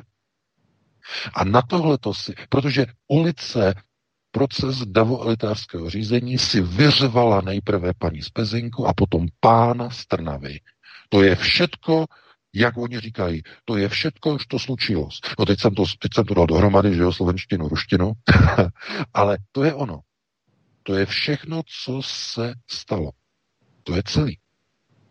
A jestli nás někdo poslouchá, tak eh, my nemůžeme někomu na dálku e, prostě radit, aby si tam udělali tady ty pořádky, tady ty pořádky. Oni musí sami cítit, že je něco špatně a musí k tomu přijmout kroky. To znamená, ten nápad, ten návrh pana Harabína má hlavu a patu. Je to určitě řešení, které je velice rychle. Jak by to fungovalo, kolik lidí by se k tomu e, v tom parlamentu odsouhlasilo, to já také nevím. Ale každopádně, eh, pokud neudělají nic, tak eh, já můžu dát predikci dopředu. Pokud neudělají nic, příští rok na jaře bude celoplošné očkování v uvozovkách dobrovolné, ale v reálu ze strany zaměstnavatelů drtivé většiny podniků na Slovensku povinné. Na to si dokonce můžete vzít jed. Tak. Takže takhle bych to uzavřel, máme 48, ještě vezmeme jedno téma výtku a potom, potom to zapíchneme, dáme si přestávku a potom se pustíme do telefonických dotazů. Jasně, a pak možná někdo zapíchne nás. Já bych chtěl jenom říct, že ohledně Slováků, ti, co nás poslouchají, tak určitě vědí, co dělat a vědí, jak by uh, udělali ty pořádky, co přesně by bylo potřeba udělat. Spíš to nevidí ti, kteří nás neposlouchají asi. Tak, nicméně, dejme se do dalšího tématu. Klaus Schwab. Svět se nikdy nevrátí k normálu po pandemii COVID-19. Je to příležitost pro změnu světa do podoby, která bude spravedlivější. Německo poslechlo šéfa Světové ekonomického fóra a spustilo ve středu oficiální fázi tříletého testování nepodmíněného příjmu na skupině 122 osob. Lidé budou po dobu tří let dostávat měsíčně 12 eur bez jakýchkoliv podmínek. Ne, to nemá nic společného se spravedlivějším světem. To je nácvik na éru nového světového řádu, kde práci člověka převezme robot, dojde k zániku osobního vlastnictví, budou omezená lidská práva, svoboda pohybu a hrozba ztráty nepodmíněného příjmu bude udržovat lidi na úzdě. Buď dobrý občané. Takže něco, co by se mohlo zdát jako eh, cool, skvělé zajištění. Vždyť kdo by nechtěl 12 euro přece, že jo? Je to skoro nějakých já nevím, 30 tisíc korun, logicky, ale budeš zlobit občané, nebudeš loajální vůči vládním nařízením ohledně covidu opatřením, nenecháš se dobrovolně testovat, zanedlouho očkovat, nebo budeš nějak jinak vybočovat mimo předem pečlivě vymezený rámec, to znamená různé petice, bez zubé, abys měl pocit, jak ovlivňuješ věci veřejné, papír se zmačká zahodí, že samozřejmě, tak ti tak snadný, nepodmíněný příjem vezmeme. Budeš na něj zvyklý, cukr, vezmeme ti ho pryč. Takže prostě klasická metoda byče, co k tomu dodat?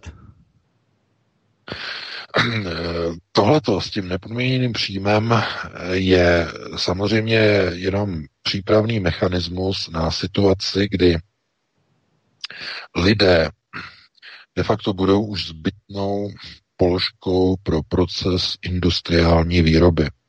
A nejenom industriální, ale de facto jakékoliv pracovní činnosti. Určitě víte, že jsou velké snahy všude na automatizaci, robotizaci, autonomní systémy. Všude okolo vás pouze to moc zatím nevnímáte. Nevím, jestli, no předpokládám, že určitě jo, to u vás už taky je, jak v Česku, tak i na Slovensku určitě, že když jdete do obchodu, tak najednou tam vidíte, že už tam nejsou prodavačky, nebo je jich tam velice málo. Místo nich jsou tam samoobslužné eh, v podstatě takové ty kasy, kde si to zboží vážíte a dáváte do tašek a sami vlastně potom strkáte peníze do toho terminálu nebo platíte kartou. Eh, jenom maximálně, když něco spletete, tak zavoláte obsluhu. A novinky, vlastně, novinka je potom ještě i nová, automatizační, že vy už ani vlastně nejdete na žádný automat, ale vy přímo si berete zboží do tašky, přímo z regálu. Pouze ho skenujete takovou pistoli. A s tou pistolí potom u toho obslužného terminálu to přiložíte a ono vám to strne z karty, kterou máte nalinkovanou do té pistole nebo uh, ten NFC kód vlastně z toho mobilu jenom přiložíte, máte kartu vlastně v mobilu, jenom přiložíte a ono bezdrátově se to jako odečte a strne se to. To znamená, k čemu došlo? No, došlo k tomu, že byla ušetřena pracovní síla, dámy a pánové. Tím myšleno ne vaše, ale té, té pokladní za tou kasou. Ona totiž tomu zaměstnavateli brala peníze. To je pěkně hnusná paní, že? Ona měla tu drzost tam pracovat, že jo, za peníze. Takže ji vyhodili. Místo toho se obsluhujete sami. Automatizace. No a e, tohle to je jenom takový ten ten náběh, ten začátek toho, že člověk se stává zbytnou položkou pro proces výroby, ale i pro proces služeb. Druhá varianta. E, Tohle to samé už potkává poštovní doručovatelky. Propouštění, propouštění, stále více a více zboží donášejí drony. Dálkově řízené drony. Nevím, jestli tam u vás, ale začíná to tady v Německu. Eh, hodně rozšířené už je to ve Spojených státech, taky ve Švédsku. Uh, zkrátka úplně mizí poštovní doručovatele. Lítá vám to v danou dobu, vám to přistane. Pokud je to doporučeně, tak vám přijde SMS, případně vám prozvoní mobil, že dron s doporučenou zásilkou je na cestě, čekejte tam a tam. Vy přijdete jenom před dům, přivrčí dron, on má nainstalovanou kameru, on podle uh, rozlišování obličeje vás pozná, že jste to vy a vlastně vás jakoby ofotí, oskenuje a vy jenom podepíšete v podstatě na tom dronu, tam je terminál takový výklopný, kde jenom podepíšete svůj podpis, oni to ověří, že jste to vy a vyjede vlastně z toho boxí ta zásilka doporučen. To je, to je neuvěřitelné no, technologie a prostě je to bez kontaktu s živým člověkem. To znamená, okamžitě si škrtněte desítky tisíc poštovních doručovatelů. Eh, eh, kde Stejně on, jako horké linky třeba, různé asistenty. No taky, tak samozřejmě automaticky, že umělá inteligence nahrazuje samozřejmě telefonní operátory, to už přesně, dlouho známe. No, ale, no. ale tohleto, a kde ty, kde, kde ty poštovní doručovatelky budou pracovat? kde najdou práci ty prodavačky. Ty prodavačky třeba ještě jako ne, ty třeba obsluhují u třeba, nevím, máte pult a tam třeba e, maso a tak dále, takže tam třeba ještě oni mají použití, ale u těch kas už ne. Kde oni budou pracovat? Kde budou ty pošťačky? A to jsou jenom příklady. A teď si vezměte. Eh, autonomní systémy, Tesla, Musk má na to několik patentů, má ty autonomní auta, které jezdí úplně sami, že jo, podle mapy, podle GPS a tak dále, a tak dále. Co budou dělat ti řidiči těch autobusů? Protože on má ten systém už na ty autonomní autobusy, které jezdí sami, bez řidičů. Teď to bude nas, nasunuté do kamionové dopravy. Kamionáci, rozlučte se se svým jobem budete přebyteční. Už budou jezdit jenom automaty, umělá inteligence. A podíváte se na úřady, tam to bude nahrazované. Díky covidu banka řekne, k nám už do banky nemusíte, my bankujeme online, otevřete si náš účet online, k nám už nemusíte. No, to už určitě taky u vás, ne? Běží nějaké takovéhle nabídky. Ano. Orban. Tak že jo, ale, předpokládám, že, že, že ne, ale je to tak. No. no. No ano, samozřejmě. A, a zase otázka pro hloupé. Proč oni to dělají? Kvůli vašemu pohodlí? Ne. Kvůli tomu, aby ušetřili na platech a mzdách a na sociálním a na zdravotním. Protože zaměstnávat člověka je strašně drahý. Strašná zodpovědnost, neustálá buzerace z finančních úřadů, z různých kontroly bezpečnosti práce. Tohle, tohle, tohle, musíš tohle, tohle, tohle. E, mzdy, e, zdravotní, sociální, e, tyhle ty nároky na na tady ty nadovolený, to znamená e, nemocenská, tohleto, srážky, tohleto, děti, teď to vypočítávat všechno, prostě co e, ten, tady, a teď zaměstnanec přijde pozdě a problémy se zaměstnancem, nebo on začne marodit, že jo, nemocenská, kým ho nahradíme, to znamená problém, problémy, ale když tam bude nějaký systém, to znamená, řekněme, systém, který je automatizovaný, tak ten automatizovaný systém nemá naprosto žádný problém. To je, eh, já nevím, jestli si to jako někdo uvědomuje, ale oni třeba, když nahradí třeba tu e, paní za tou kasou někde v tom supermarketu, že jo, tak e, oni ji nemusí platit výplatu tedy, nemusí za ní odvádět sociální, nemusí za ní odvádět zdravotní, ona nikdy e, nemusí řešit, že ona je nemocná, nemusí řešit její těhotenství, Nemusí řešit, eh, že ona je třeba členkou závodní odborové organizace. Pokud mají odborovou organizaci, tak eh, majiteli firmy odpadá velice hnusné a odporné a zdlouhavé jednání v takzvané tripartitě. To znamená kolektivní vyjednávání, odbory, vláda, zaměstnavatele, že to je velice, velice v úvozovkách oblíbená věc pro zaměstnavatele. To znamená toho, když oni se zbaví, tak jsou úplně štěstím bez sebe. Tohle to všechno ten stroj robot nemá. Ten stroj si nebere ani dovolenou. Není nemocný. Pracuje 24 hodin denně. Nepotřebuje ani ty přestávky. Vůbec. Že jo? Malá svačina, velká svačina, oběd, tohleto. Takže ano, samozřejmě úspora. No a co bude s těma lidma? No, tím se dostáváme k tomu, proč globalčiky se snaží přijít s nepodmíněným příjmem. Uh, lidi Nemůžete v podstatě říct, tak eh, tady odpálíme vodíkovou bombu a my už nepotřebujeme 3,5 miliardy lidí nebo tolikle. Samozřejmě, že oni na páté prioritě budou se snažit o snižování populace k takzvané zlaté miliardě. Průběžně eh, to je něco trošku jiného, ale pozor, ta miliarda lidí i kdyby zůstala jenom ta miliarda, eh, tak nebude pro ní práce. Vůbec pro ní nebude práce. Takže co oni udělají? No, oni potřebují, aby e, fungovala stabilita společenského systému. Společenský systém je na, nastavený na růstu ekonomiky. Růst ekonomiky je definovaný HDP, hrubým domácím produktem. Kolik se vyrobí za jednotku času ve státě nebo v daném konglomerátu nadnárodních států nebo globální HDP, někdo se už takhle uvažuje o globálním HDP, to znamená, kolik se vygeneruje za rok. No, to je nějaký objem, který si představte jako jedna. Jo, matematicky jedna základ.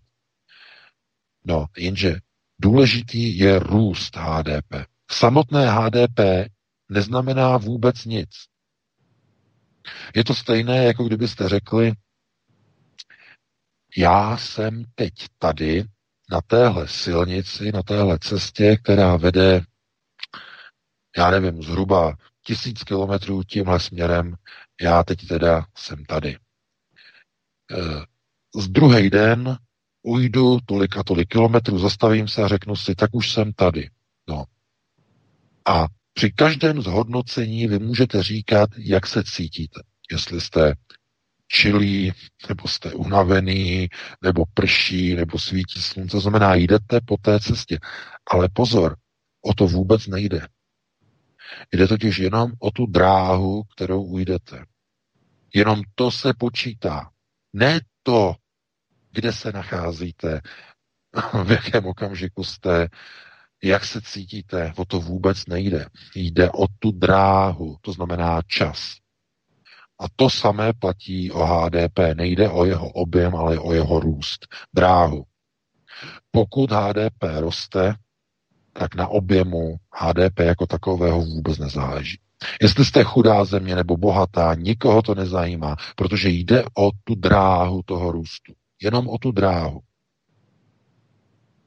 Tohleto se vyučuje na dobrých, slušných, vysokých školách, ekonomických školách. Ani na střední škole vám tohle neřeknu. Jde o dráhu HDP, nikoliv o samotný objem. A teď proč? Z jakého důvodu? Eh, dráha HDP znamená pohyb ve společnosti. Ekonomický. Ekonomický pohyb.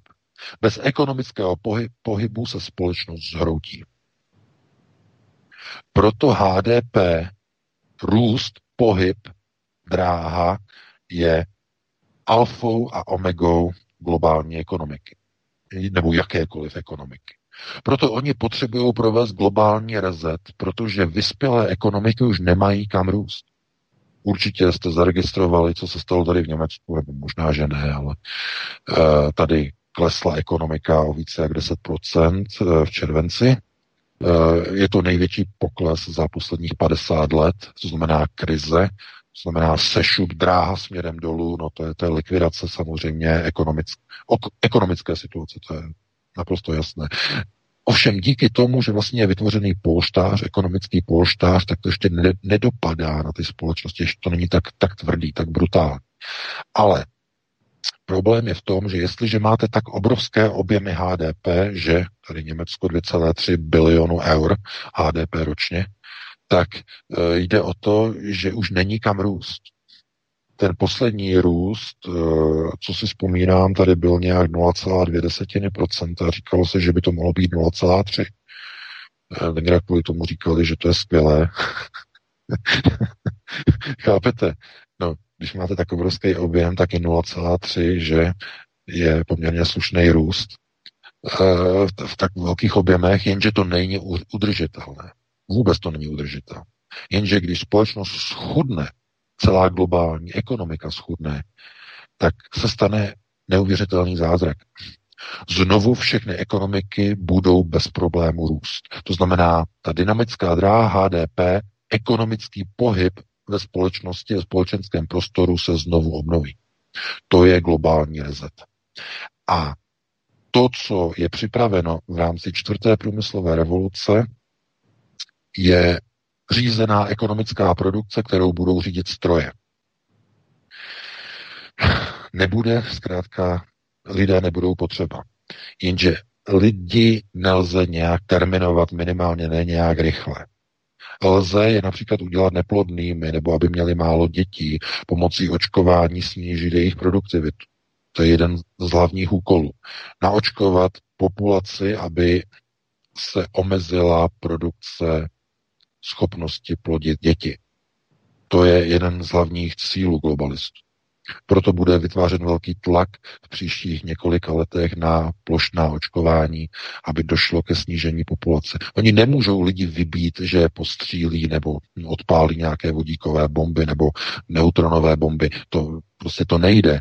Ale bude to mít tedy nějaký průběh a v tom průběhu několika desítek let Oni říkají agenda 2050, že by se to jako dalo v podstatě jakoby naplánovat, že z té chvíle by de facto eh, byl nastavený čistě jenom tedy nepodmíněný příjem, když to je dlouhá doba, já si myslím, že to bude mnohem dřív, tak eh, tyhle ty lidi by byli ve schudlé společnosti na nepodmíněném příjmu de facto úplně všichni s výjimkou vybraných elit a řekněme různých manažerů, kteří by se starali o robotické systémy.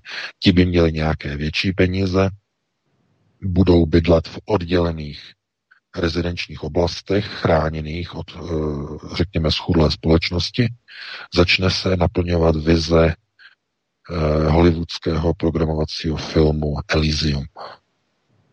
Přesně takhle to mají globalčiky naplánované. To znamená schudlá společnost, která na tom základním nepodmíněném příjmu bude přežívat a nebude se bouřit, po nějakou dobu, tedy oni chtějí, aby to bylo hodně dlouho, ale e, většinou ten e, nepodmíněný příjem se bude odvíjet od e, takzvané hranice chudoby. Jo, tady třeba v Německu je hranice chudoby 1200 eur, myslím, že to je 1230, tak nějak, okolo 12 stovek. A to tak není ale všude.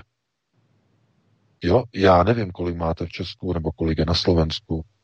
To asi nebude tolik, asi zdaleka ne. Ne, nebo já nevím. Ale uh, rozumíte, oni najdou nějakou hranici, o které ví, že lidé budou přežívat, že budou mít na nějakou zábavu, která je upoutá doma. Nebude to na ježdění na nějaké dovolené. Ne, budete upoutáni doma, permanent permanentně doma, maximálně někam prostě eh, z, z domu, z ubytovny, vyjdete někam ven a tam na zahrádku, k tomu se zpátky. Nebo do města si dojedete. Eh, a městskou dopravu samozřejmě. Auto už mít nebudete. A eh, v tomhle okamžiku de facto to bude o tom, že budete komunikovat eh, jenom online, budete nakupovat domů online, eh, budete pracovat online, budete mít home office, nehnete se z domu. A na to vám stačí co? Na to vám stačí ten nepodmíněný příjem. Protože když nikam nebudete jezdit, nikam nebudete chodit, nikam se nebudete dopravovat, nikam nebudete cestovat, budete jenom doma, budete mít jenom elektřinu, budete mít nějaký internet a budete mít nějaké světlo a nějaké topení a nějaké jídlo, tak na to vám přesně stačí ten minimální příjem, který oni prověří, oni ho propočítají, oni zjistí v daném konkrétním státě, v daném domíniu, kolik momentálně je potřeba dát lidem, aby přežili, aby se nebouřili, ale zároveň, aby nedošlo k inflaci. Aby, aby ty peníze, které lidé dostanou, aby byly použity přesně na to, co ti lidé mají dostat, co má být použito a zároveň, aby neměli navíc.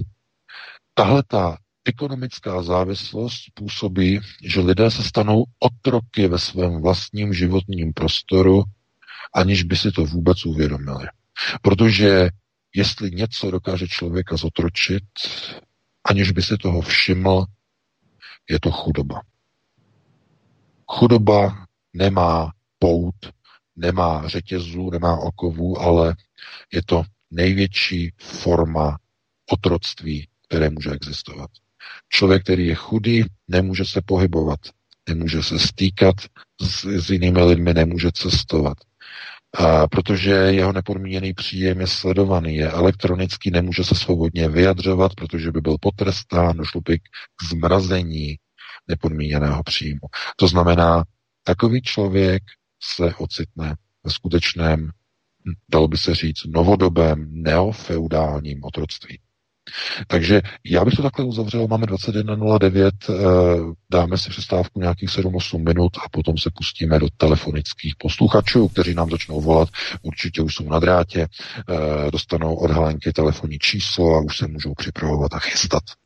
Určitě ano, ano. posluchači jsou online, takže všichni jsme online, my jsme online, chystáme se na tu čtvrtou průmyslovou revoluci, jsme všichni online, ale tak to je míněno trošku jiným způsobem. Tak Helenko, co nám přichystáš hezkého?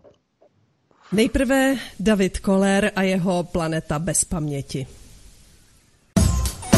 Nezapomeňte se prosím přihlásit k odběru tohoto kanálu svobodného vysílače, abyste nic nezmeškali. youtube.com lomeno c lomeno radio sv studio tapin radio. Dejte si prosím odebírat tento kanál kliknutím na červenou ikonku v horní pravé části obrazovky s nápisem odebírat a zaškrtněte také symbol zvonečku, abyste byli informovaní o nahrání každého nového pořadu. Tím také nepřijdete o čerstvé premiéry a rozmanité kauzy, které můžete dále sdílet na sociálních sítích.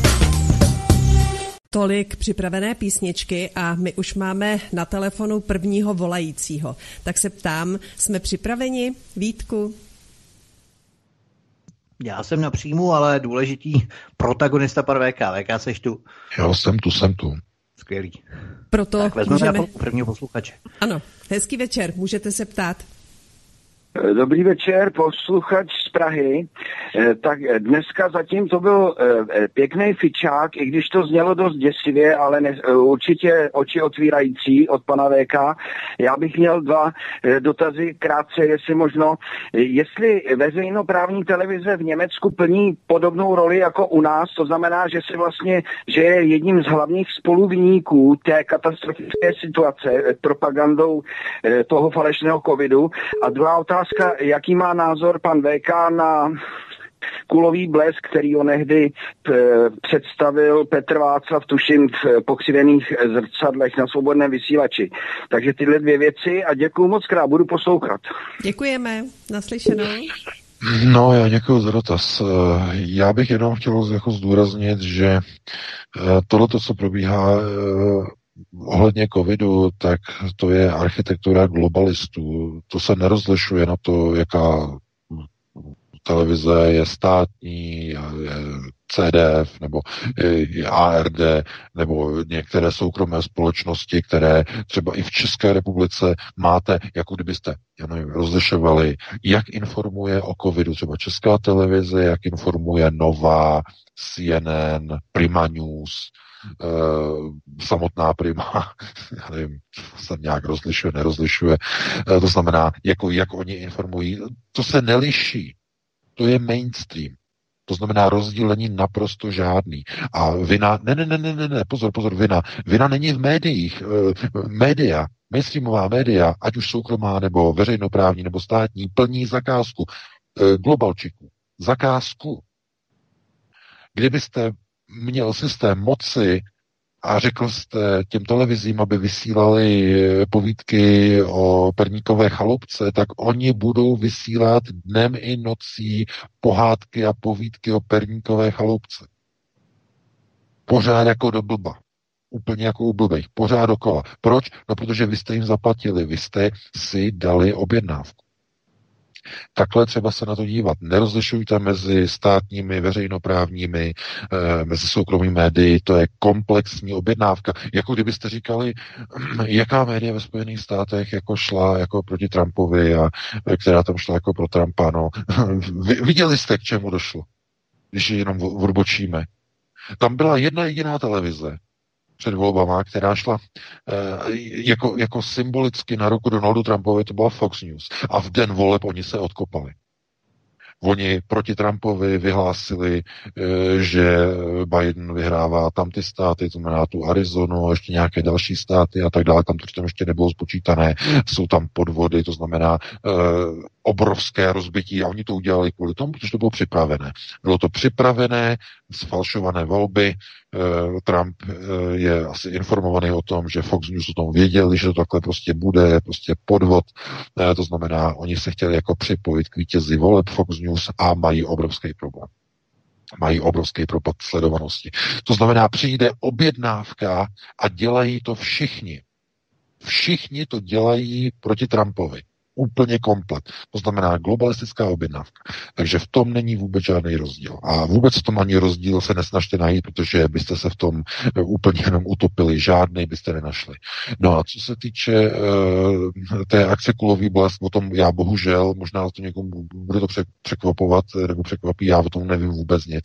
Ty víš o tom něco, Vítku, co to je ten Kulový blesk? Nevím, vůbec nevím, jenom já chci doplnit k těm televizním BK, to je přesně ono, protože teď přesně to sledujeme a začalo to, dřív to bylo sem tam, eh, zřídka kdy eh, začala vakcinační lobby, probíhaly eh, nějaké jako výstřelní signální, první signální ohledně vakcín a tak dále.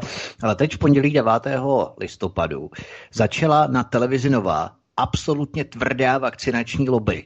A přejal to stejně i veřejnoprávní erár. To znamená, jak privát, tak i veřejnoprávní erár na Českém rozhlase Plus v rámci Vinohradské 12 dávali kom- No přesně, jo, vakcinační lobby, Vinohradská 12, vysvětlovali tam, jak je dobrá ta vakcína, oni už jsou ani nadržený, mají klepáka jako absťák, feďák na odvykačce, mají absťák na vakcínu, na covid, ještě si to ani nepíchli, už mají absťák. To je prostě, a oni no. sami si ani nepíchnou, já tě upozorňuji, oni sami jo, si jo, jo. ani nepíchnou, ani, prostě oni pouze mají objednávku. Jasně. Objednávku systémovou a mají to rvát lidem 24 Jasně. hodin do hlavy. Jak říkám, kdyby vám vám rvali perníkovou chaloupku, tak by to nemělo žádné škody. Ale když vám budou rvát 24 hodin denně, že vakcína je dobrá, buď dobrý občané, buď ano, dobrý, ano. to znamená v tom okamžiku oni zblbnou kolik procent společnosti? Hmm. 70, 80, Jenom lidi to stačí. Oni říkají, že to stačí, eh, že to bude 80% a tak dále. No, no, Ale no. to se chci jenom zdůraznit, že to je jak na privátu, tak na veřejnoprávním eráru, jo? že to v podstatě no. jdou obě dvě roviny. Tak no. jenom. Tak dáme prostě další volající. Ano, ano, ano. ano. Můžeme tedy dalšího volajícího, neboli volající. Hezký večer. Hezký večer, tady Lenka. Pane VK, já jsem se vás chtěla zeptat na to, že Trump před volbama říkal, že když zvítězí, takže druhý den skončí pandemie. A dokonce snad vo Fauci měl říct, že to je idiot. E, já jsem se chtěla zeptat, jestli teda, když se stane tím prezidentem, jestli je nějaká naděje, že budou stažený, nebo prostě se nějaký jiný postoj bude e, k těm vakcínám, že nám je nebudou spát, jestli možná jenom v Americe, nebo jestli se to překlopí i k nám do Evropy. Děkuju. Mhm. No, já děkuji za dotaz, eh, paní Lenko.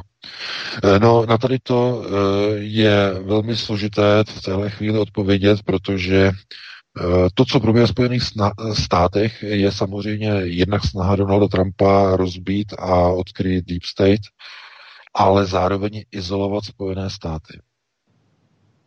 To znamená, on eh, v podstatě tak, jak je tam nastavený, tak eh, on vlastně dovede tu zemi k tomu, že tam budou zrušeny ty lockdowny a ty uzávěry a ty nesmysly prostě s covidovými prostě systémama, ale já vám nezaručuju, že, že tohleto konkrétně se potom okopíruje do Evropy. Protože Spojené státy pod Trumpem se budou dále uzavírat, budou se izolovat. To je i ten vlastně konceptuální plán globalistů.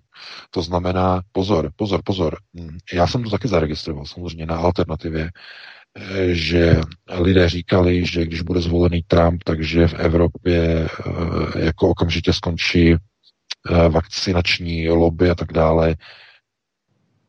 Já nechci lidem boudat vzdušní zámky, ale tohle to nefunguje.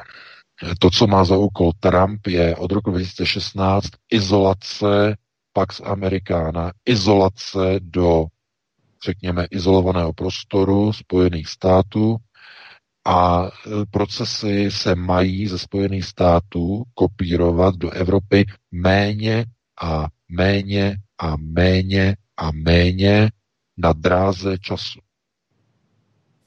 Proto pokud eh, Trumpovi se podaří tedy ty úkoly, které tam má, tak eh, globalčiky v podstatě jako dosáhnou toho svého, znamená izolace Spojených států, ale o to více potom budou mít čas a klid na práci ve zbytku světa.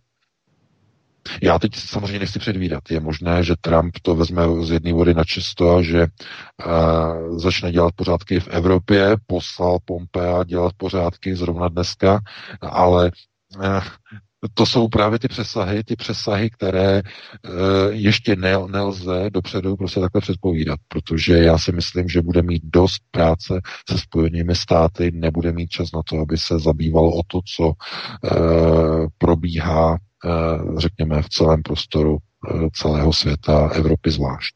Takže takhle bych na to odpověděl, no a dáme prostor dalšímu volající, pokud máme. Máme, hezký večer, další posluchačka Svobodného vysílače.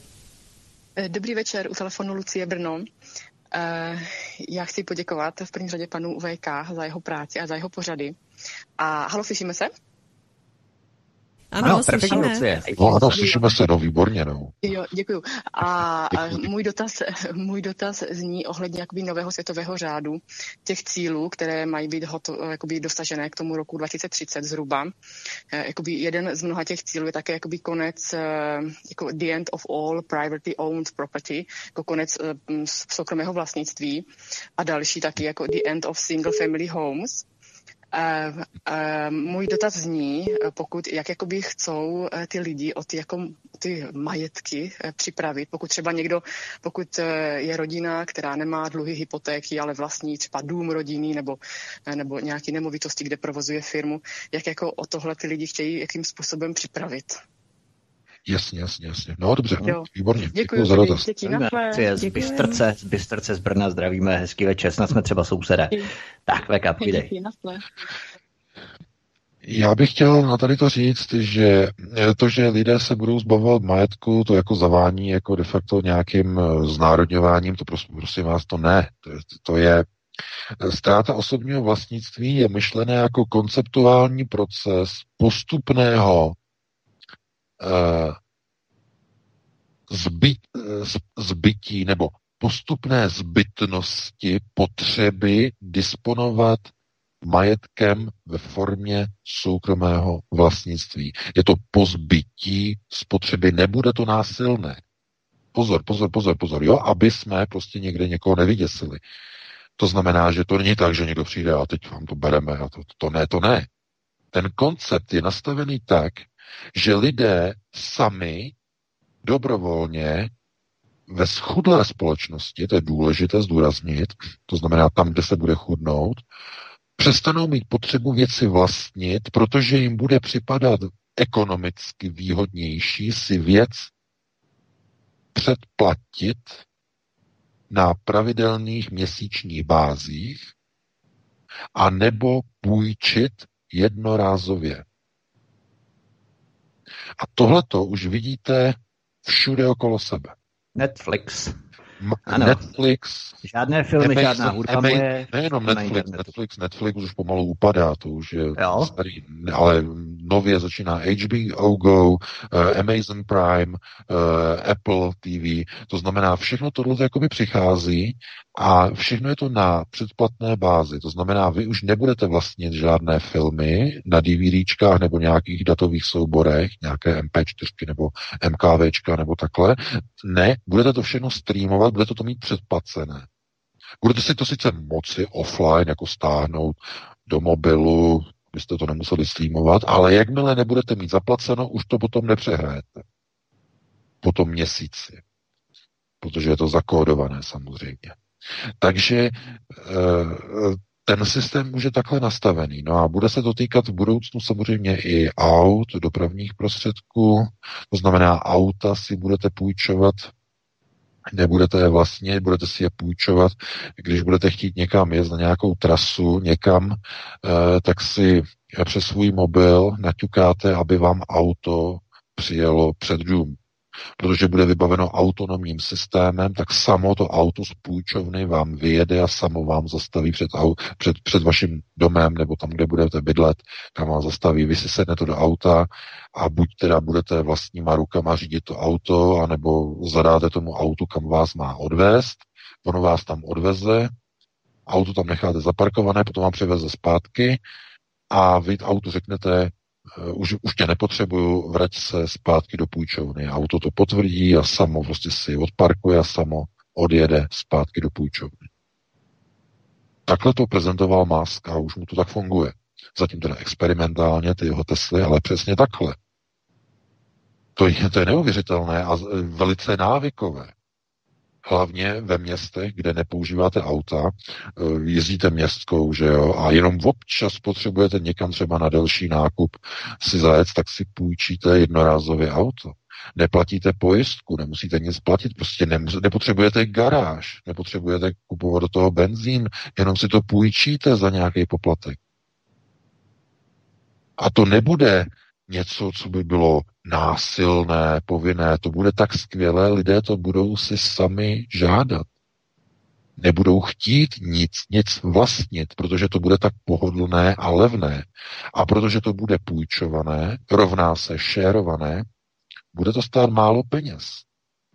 Přesně tolik peněz, aby vám na to stačila vaše nepodmíněná peněženka. To znamená ten nepodmíněný plat, který pro vás už chystají globalisté. Přesně tolik. To málo, co vám dají na nepodmíněném platu, vám nestačí na to, abyste si koupili auto. Ani na leasing. Pozor, pozor, pozor. Ani na splátky. Pozor, pozor, pozor. Ale stačí vám to na to, abyste si ho na jeden den půjčili na cestu tam, zpátky, auto přijede, auto odjede. Máte to bez starosti. Zaplatíte XX něčeho, to se vám strne z toho elektronického kreditu nepodmíněného příjmu a ne, nezrujnuje vás to. A poslouží vám to. Takže tohleto, takhle je to myšleno. To znamená úplná ztráta osobního vlastnictví a zlevnění života člověka. Ale pozor, je v tom obrovská past, která samozřejmě má ten vztah s tím, o čem jsem hovořil, s tím neofeudálním otroctvím. Pokud provedete jakýkoliv krok proti režimu, proti globální společnosti, velké společnosti, jako je Tesla, jako je Google, jako je Facebook, jako jsou nějaké LGBT organizace, jako jsou Black Lives Matter černoši, nebo někde něco napíšete do nějakého statusu, okamžitě vám zablokují účast na systému sdílení aut, zablokují vám e, půjčování aut, zablokují vám e, nepodmíněný kredit, za, zablokují vám e, Netflix, zablokují vám tohleto. Na jak dlouho? No, oni vás nemůžou samozřejmě nechat na pořád, protože vy byste se zbouřili a vznikl by odpor společnosti. Hnutí odporu. To znamená, to oni nemůžou si dovolit, ale zablokují vám to tak, aby vám dali za vyučenou, jako to dělá dneska víte kdo. Facebook. Nejprve vás zablokuje na 24 hodin. Za špatný, ideologicky závadný příspěvek. Po druhé vás zablokuje na tři dny. Po třetí na sedm dnů a po čtvrté, když teda má náladu, vám to dá na 30 dnů. Ale někdy už po těch sedmi dnech, dnech vám rovnou uh, smaže účet. Zablokuje. To znamená, oni vás takhle budou varovat někde napíšeš do chatu, Gates je tohleto, že jo? A systém to zaregistruje, zadetekuje a vyšíříte nenávist, vyšíříte xenofobii, na 24 hodin máte zablokováno toto, toto, toto, toto, toto. A vy se leknete a zjistíte, že vám nejde tohleto, tohleto vám nejde, nenakoupíte si, karta odstavená, tohleto, tohleto a na 24 hodin. No, když to bude na 24 hodin, tak vás to vytrestá, vy si řeknete, no to jsem takovej blbec, no příště budu držet hubu, no 24 hodin to vydržím, že jo. A příště už si dáte pozor. Pouze pokud byste dělal problémy, tak vám to příště zablokují na tři dny, na sedm dnů, no a potom potom by zřejmě se stalo to ne, že by vám zrušili účet, by nešlo, vás nemůžou zrušit, ale zřejmě by si pro vás někdo přijel. Nějaká jednotka, nějaký oddíl, zavřeli by vás někde do nějakého převýchovného centra. Že jste divný, že jste asociál, chováte se divně, jste nebezpečím pro dokonale perfektně vyváženou společnost, která je na neoliberálních, nových, progresivních základech. Chápete? Přesně takhle. Takže to je právě ten systém toho e, zbavení se soukromého vlastnictví, ale nebude to násilné, bude to v podstatě e, nastavené tak, aby společnost sama se dobrovolně toho vlastnictví zbavila. Tak, Já jenom doplním stručně dvě poznámky. První poznámka, eh, šmídovací aplikace, lokalizační aplikace typu e-rouška vám ještě eh, zajistí to, že vás lidi nebudou chtít vidět ani se s vámi setkat, protože budete vedení jako nebezpečný. Eh, ten nemáte covid, ale třeba jste vedení jako nebezpečný nebo nežádoucí osoba, jim se třeba sníží kreditní skóre, když se zjistí v rámci elektronické stopy trasování, že se s vámi setkali nebo že vás naštívili. To je první poznámka, takže to ještě dovedou k větší dokonalosti, je to velmi komplexní. A druhá poznámka, eh, znám lidi, kteří mají barák super moderní, jako střední třída, střední vyšší třída možná i, eh, bylo to před dvěma, třemi, před dvěma, třemi lety asi, a oni právě také si velmi pochvalovali, že měli na rok nebo na dva vždycky pronajaté auto, nějaký SUVčko velký, jo, prostě úplně super podvozek, že jo. Eh, ten který se dá zvýšit, že jo, zvýšitelný a tak dále. A oni si to pochvalovali právě, že nemusí platit pojistku, že nemusí platit nic, ta firma vlastně zajišťuje i údržbu toho automobilu a tak dále, tak oni to vlastně měli. To znamená, že nejenom chudí lidé, kteří na to nemají, ale dokonce už i střední a střední vyšší vrstvy si to pochvalují, jak je to skvělé, že vlastně nemusí kupovat, nemusí se o to starat, nemusí kupovat drahé auto a tak dále. Je to, je to, je to samozřejmě i životní styl, jo? Je přesně, to životní přesně. styl, že uh, není, není to zase odvislé od toho, že jenom chudí by si to museli půjčovat, ale pozor, eh, to jsou spíš jako opravdu výjimky, že bohatý člověk se chová tak jako, že ušetří Víte, skutečně... Jasně, jasně. Uh, ti, Ale ti, to je návykové, jo? že to je opravdu ti Bohatí lidé, ti bohatí lidé prostě, když opravdu jako mají peníze, tak je od nich známý, že třeba chodí vošoupaný, že jo, hadry, tohleto byste jim dali prostě deseti korunu a oni mají miliardy, že jo, se podíváte na Billa Gatese, jak on chodí voš, vošuntěnej, že jo, v tom roláčku vytahaným, že jo, 30 let starým, v 90. letech v tom samém roláku vystupuje i dneska na těch konferencích o covidu. Ten samý rolák, ten růžový, vytahaný, 30 let starý. A chápete, dali byste mu 10 korun, že je tak chudej, ale on ty peníze prostě dává do těch projektů, on je globalčik, to znamená, on uh, má prostě pr- procesy, že tady dává do vakcín, tamhle do vakcín, to znamená systém peníze používá uh, prostě v systémech, ale kdyby, kdyby je používal, já nevím, k lidskému dobru, že by stavil někde nějaké studny, někde na pouštích, tak by to bylo skvělé. Jenže on to investuje do vakcín do vakcín, do očkování a z toho zase kouká jenom další čertovina. To není nic, co by prostě přinášelo lidem prostě nějaký benefit. Hmm. Uh, víte, uh, tohle to mi spíš připadá jako to soukromé vlastnictví je vlastně jenom symbol nezávislosti. Protože to soukromé vlastnictví vám umožňuje v podstatě žít svobodně. Když si něco musíte půjčovat, něco musíte pravidelně platit, když to neplatíte, tak to, to přijdete. To je právě ten systém toho uvázání k nějakému hmotnému statku, za který musíte v podstatě rušit, ručit svojí vlastní svobodou a držet jazyk za zuby. Takže takhle bychom to uzavřeli, dáme další prostor někomu, koho tam máme na drátě, pokud máme někoho. Máme další ženu na telefonní lince. Hezký večer. Dobrý večer, u telefonu Jana. Eh, já bych se chtěla pana VK zeptat na trošku jinou věc. Tohle všechno, o čem mluví, asi nám, co posloucháme svobodný vysílač a informujeme se, všechno víme. Víme, co asi globalisti mají v plánu a kam to chtějí dotáhnout. Já jsem se chtěla zeptat na Bibli. Uh, jsem věřící člověk, nejsem, nejsem věřící ve smyslu nějaký církve nebo podobně, věřím už jako od dětství uh, nějakým způsobem v Boha, ve vesmír, v nějaký zákony. Četla jsem Bibli, když mi bylo, nevím, 18-20 let.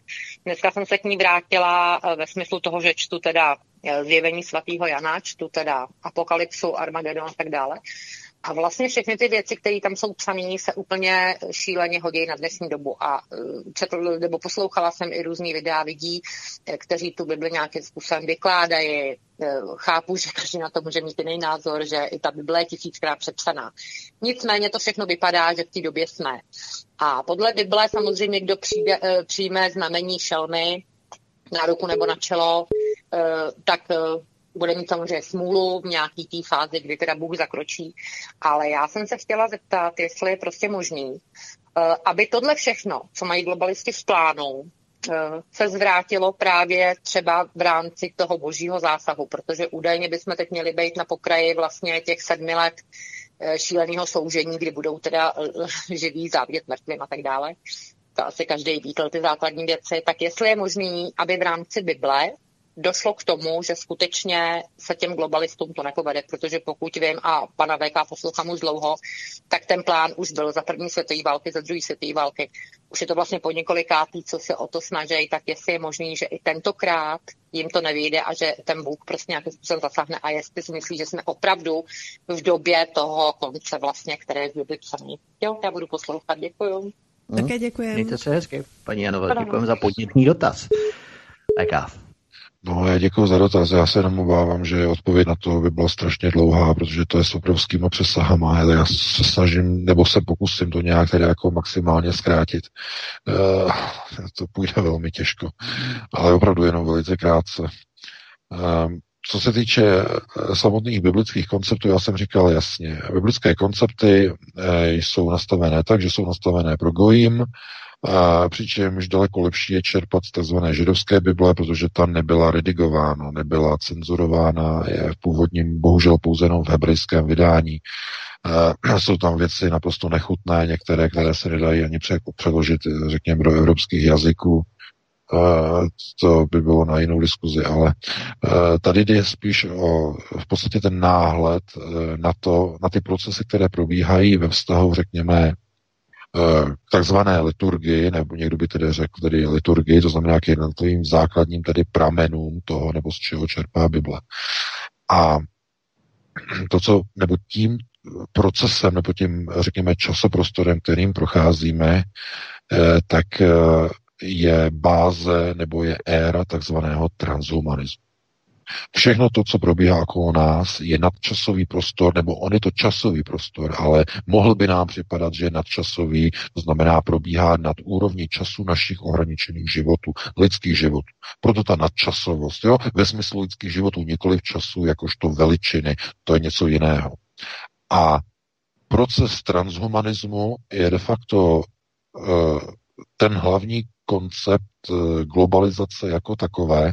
To znamená, že člověk, jeho lidské tělo je nosič pro informaci uvnitř, které někdo říká duše, spirit, eh, eh, řekněme systém vědomí, jakkoliv by to někdo nazýval, nebudeme to teď tady rozebírat, co je co.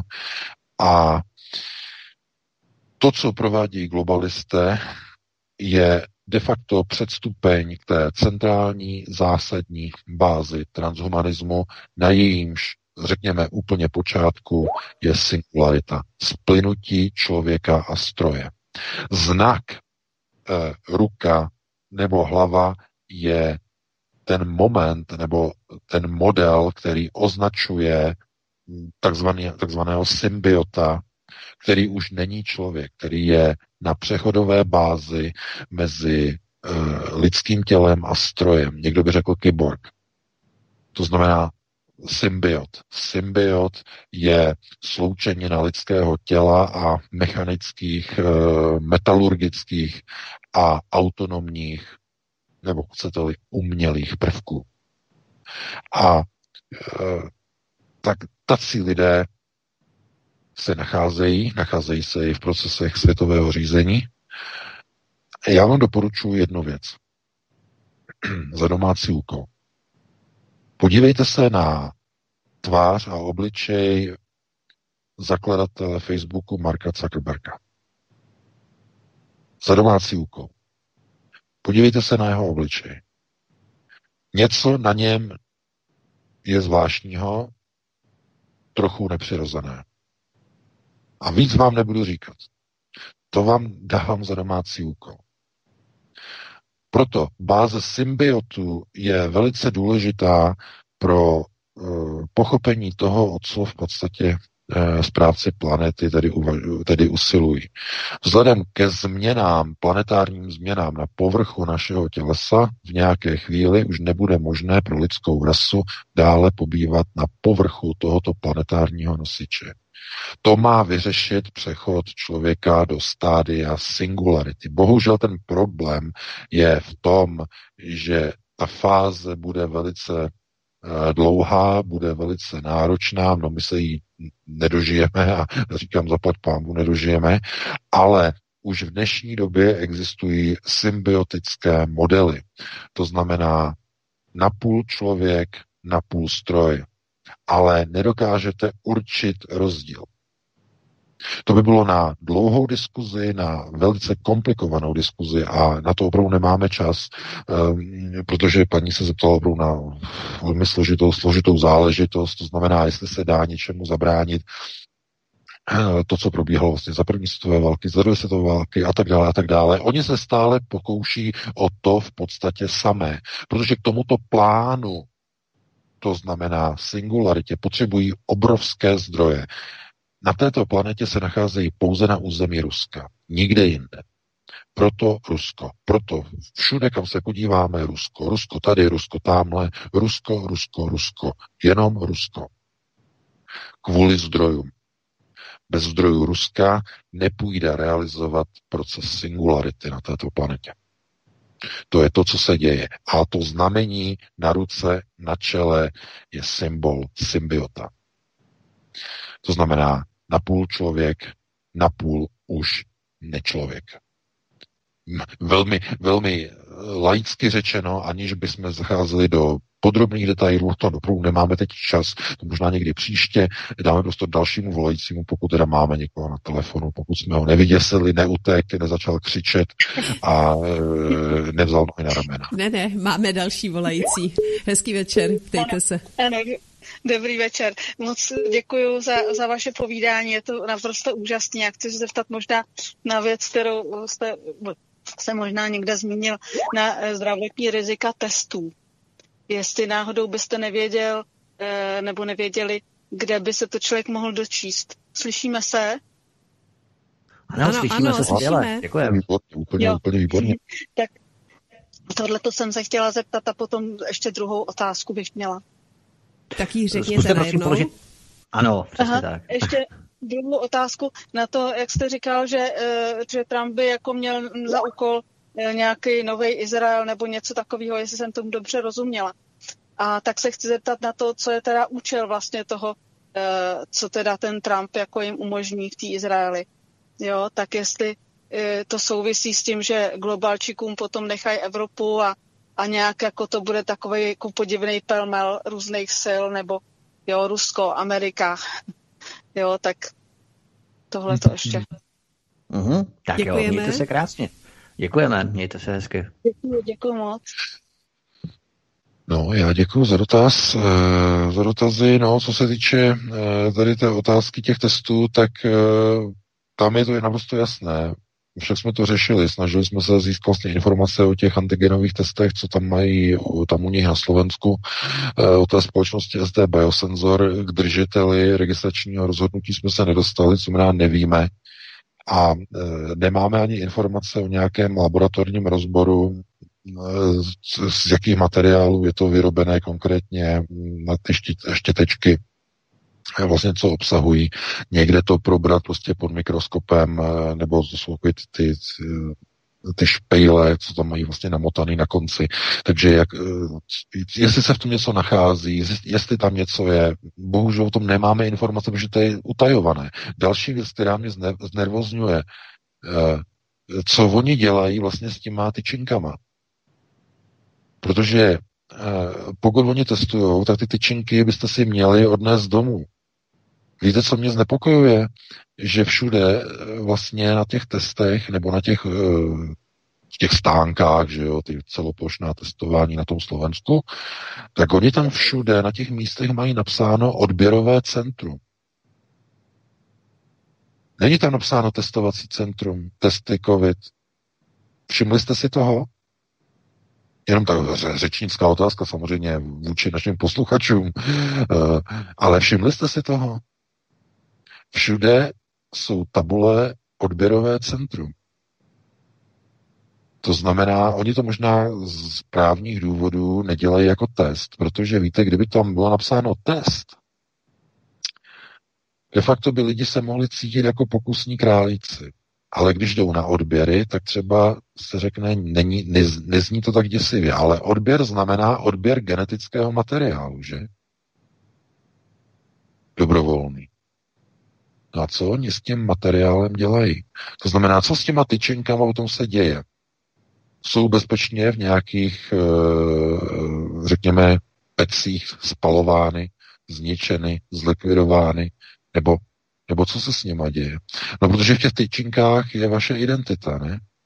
Genetická DNA je tam vaše jméno nebo kód zapsání, že jo, podle papíru, podle nějaké té svodky toho spisu, už tam přijdete, že jo, k tomu stánku, tak tam zapíšou, že jo, vaše nacionále a tak dále a do té zkumavky tam dají také to číslo. Takže oni mají vzorek vaší DNA. E, možná by stálo za to proskoumat, ti, kteří chodí na tady ty testy, vyžadovat tu tyčinku zpátky. U, u manutě urputně vyžadovat zpátky. Jak budou reagovat doktoři? Dají vám ji? Nebo se tomu budou bránit? To je eh, dotaz eh, na Slováky. Já nevím, jestli tam pořád ještě testují nebo netestují. Já nemám přehled vůbec, když tak mě omluvte, ale pokud tam stále kvůli Matovičovi ještě testujou, tak ať to prověří. Když budou umanutě po testu po provedení testu požadovat tu tyčinku zpátky po provedení a vyhodnocení toho testu, jo, po vyhodnocení, že jo, tak budou požadovat tu tyčinku zpátky. Třeba i s tím pouzdrem, s tím vyvíječem, já nevím, nebo i bez toho pouzdra, to je jedno, ale aby jim to dali zpátky, jestli jim to dají. Pokud ne, tak vám říkám, v tom je nějaká čertovina. A pokud jo, pokud vám ji vrátí bez všeho, tak ne. Tak můžete být v klidu. Může to být v klidu. Pokud vám ji vrátí, řeknou bez problému, bez všeho, tak je to v pořádku. Ale pokud budou se bránit a budou říkat, to my vám nemůžeme dát, to jsou odběry, to byste toto, ještě byste se nakazili, tak bych v tom viděl nějakou čertovinu. A já říkám, nevím, naprosto nevím, co se s tím děje. Protože tak, to jsou... To genet... já, já to jenom popoháním, no. prostě jenom chci říct, aby nám někdo vysvětlil, proč tam na těch cedulích je napsáno odběrová místa a ne testovací místa. Odběrová. A co se s těmi odebranými vzorky děje? E, jestli ty tyčinky můžou lidé dostat zpátky, když si o to požádají, aby si to vzali zpátky. To by mě opravdu jako moc zajímalo. Já nevím, já to, jsem to nikdy nezjišťoval, nikdy jsem se netestoval a ani nebudu, tomu nikdo nedonutí, ale e, chápete, jo, jak ono to funguje. To by mě zajímalo. No ale dáme prostě dalšímu volajícímu, pokud máme teda někoho. Ano, máme. Hezký večer, ptejte se. Dobrý večer, tady je Seidl. Já bych jenom prosím vás chtěl navázat, teda jednak vás pozdravit a pak bych chtěl navázat, pane VK, na vaší definici Boha a měl bych jeden dotaz. Bude to jenom krátký, nebojte. Jenom pro mě, že Bůh je vlastně s velkým B, je to stvořitel, všeho. Jo? Je to prvotní zdroj veškerého života a je to jasné světlo a hlavně je bezbytostný. To znamená, že on jako jediný nemá žádnou podobu a proto se nemá zobrazovat, protože není, není jak zobrazovat. Bez něho by neexistovalo nic. A pro mě zase ten, kdo stvoří lidstvo, to je nějaký prostě vyspělý následný tvůrce, ale rozhodně to není Bůh.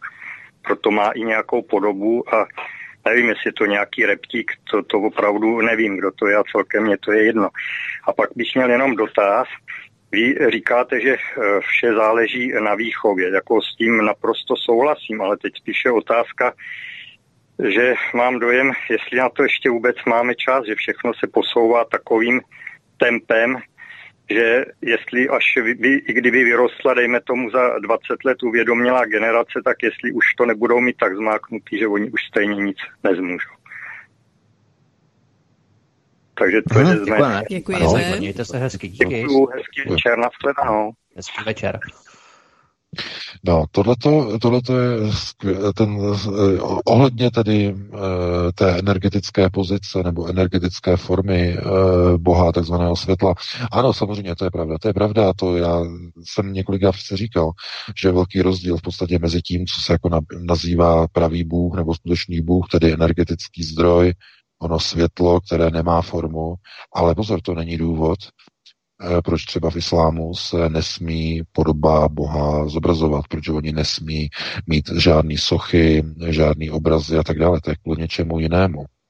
Eh, já tady zase nechci jako zacházet do nějakých detailů, ale eh, existují spisy, které znovu mají židovský původ. Oni popisují v podstatě vznik islámu.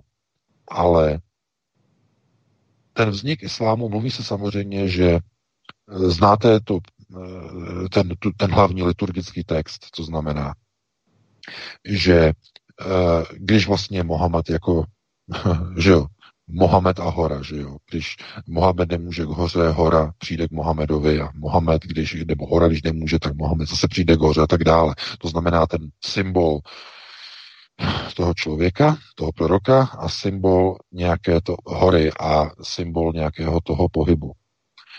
A oni v podstatě pod tím symbolem té hory je něco trochu jiného. Eh, de facto dopravní prostředek.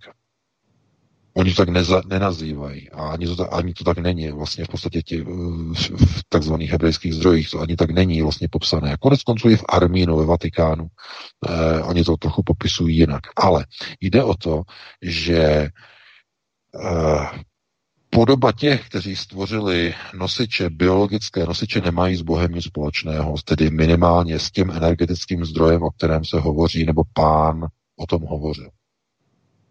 Protože pokud budeme mluvit o Bohu jako, jako onom univerzálním, o tom energetickém zdroji,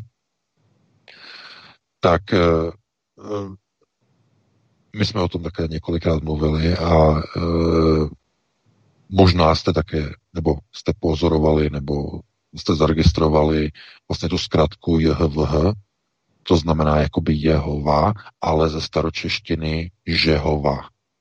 Žehova. A Žehova je právě eh, ten zdroj žhnoucího slunce, toho světla. Jo, to je ono. JHVH, Žehova. Opak, opakem, to znamená toho zdroje, toho boha, to, co bychom označili za satana, ďábla, to znamená temnou hmotu nebo slunce, které pohlcuje teplo, úplně černé, je Hrešav.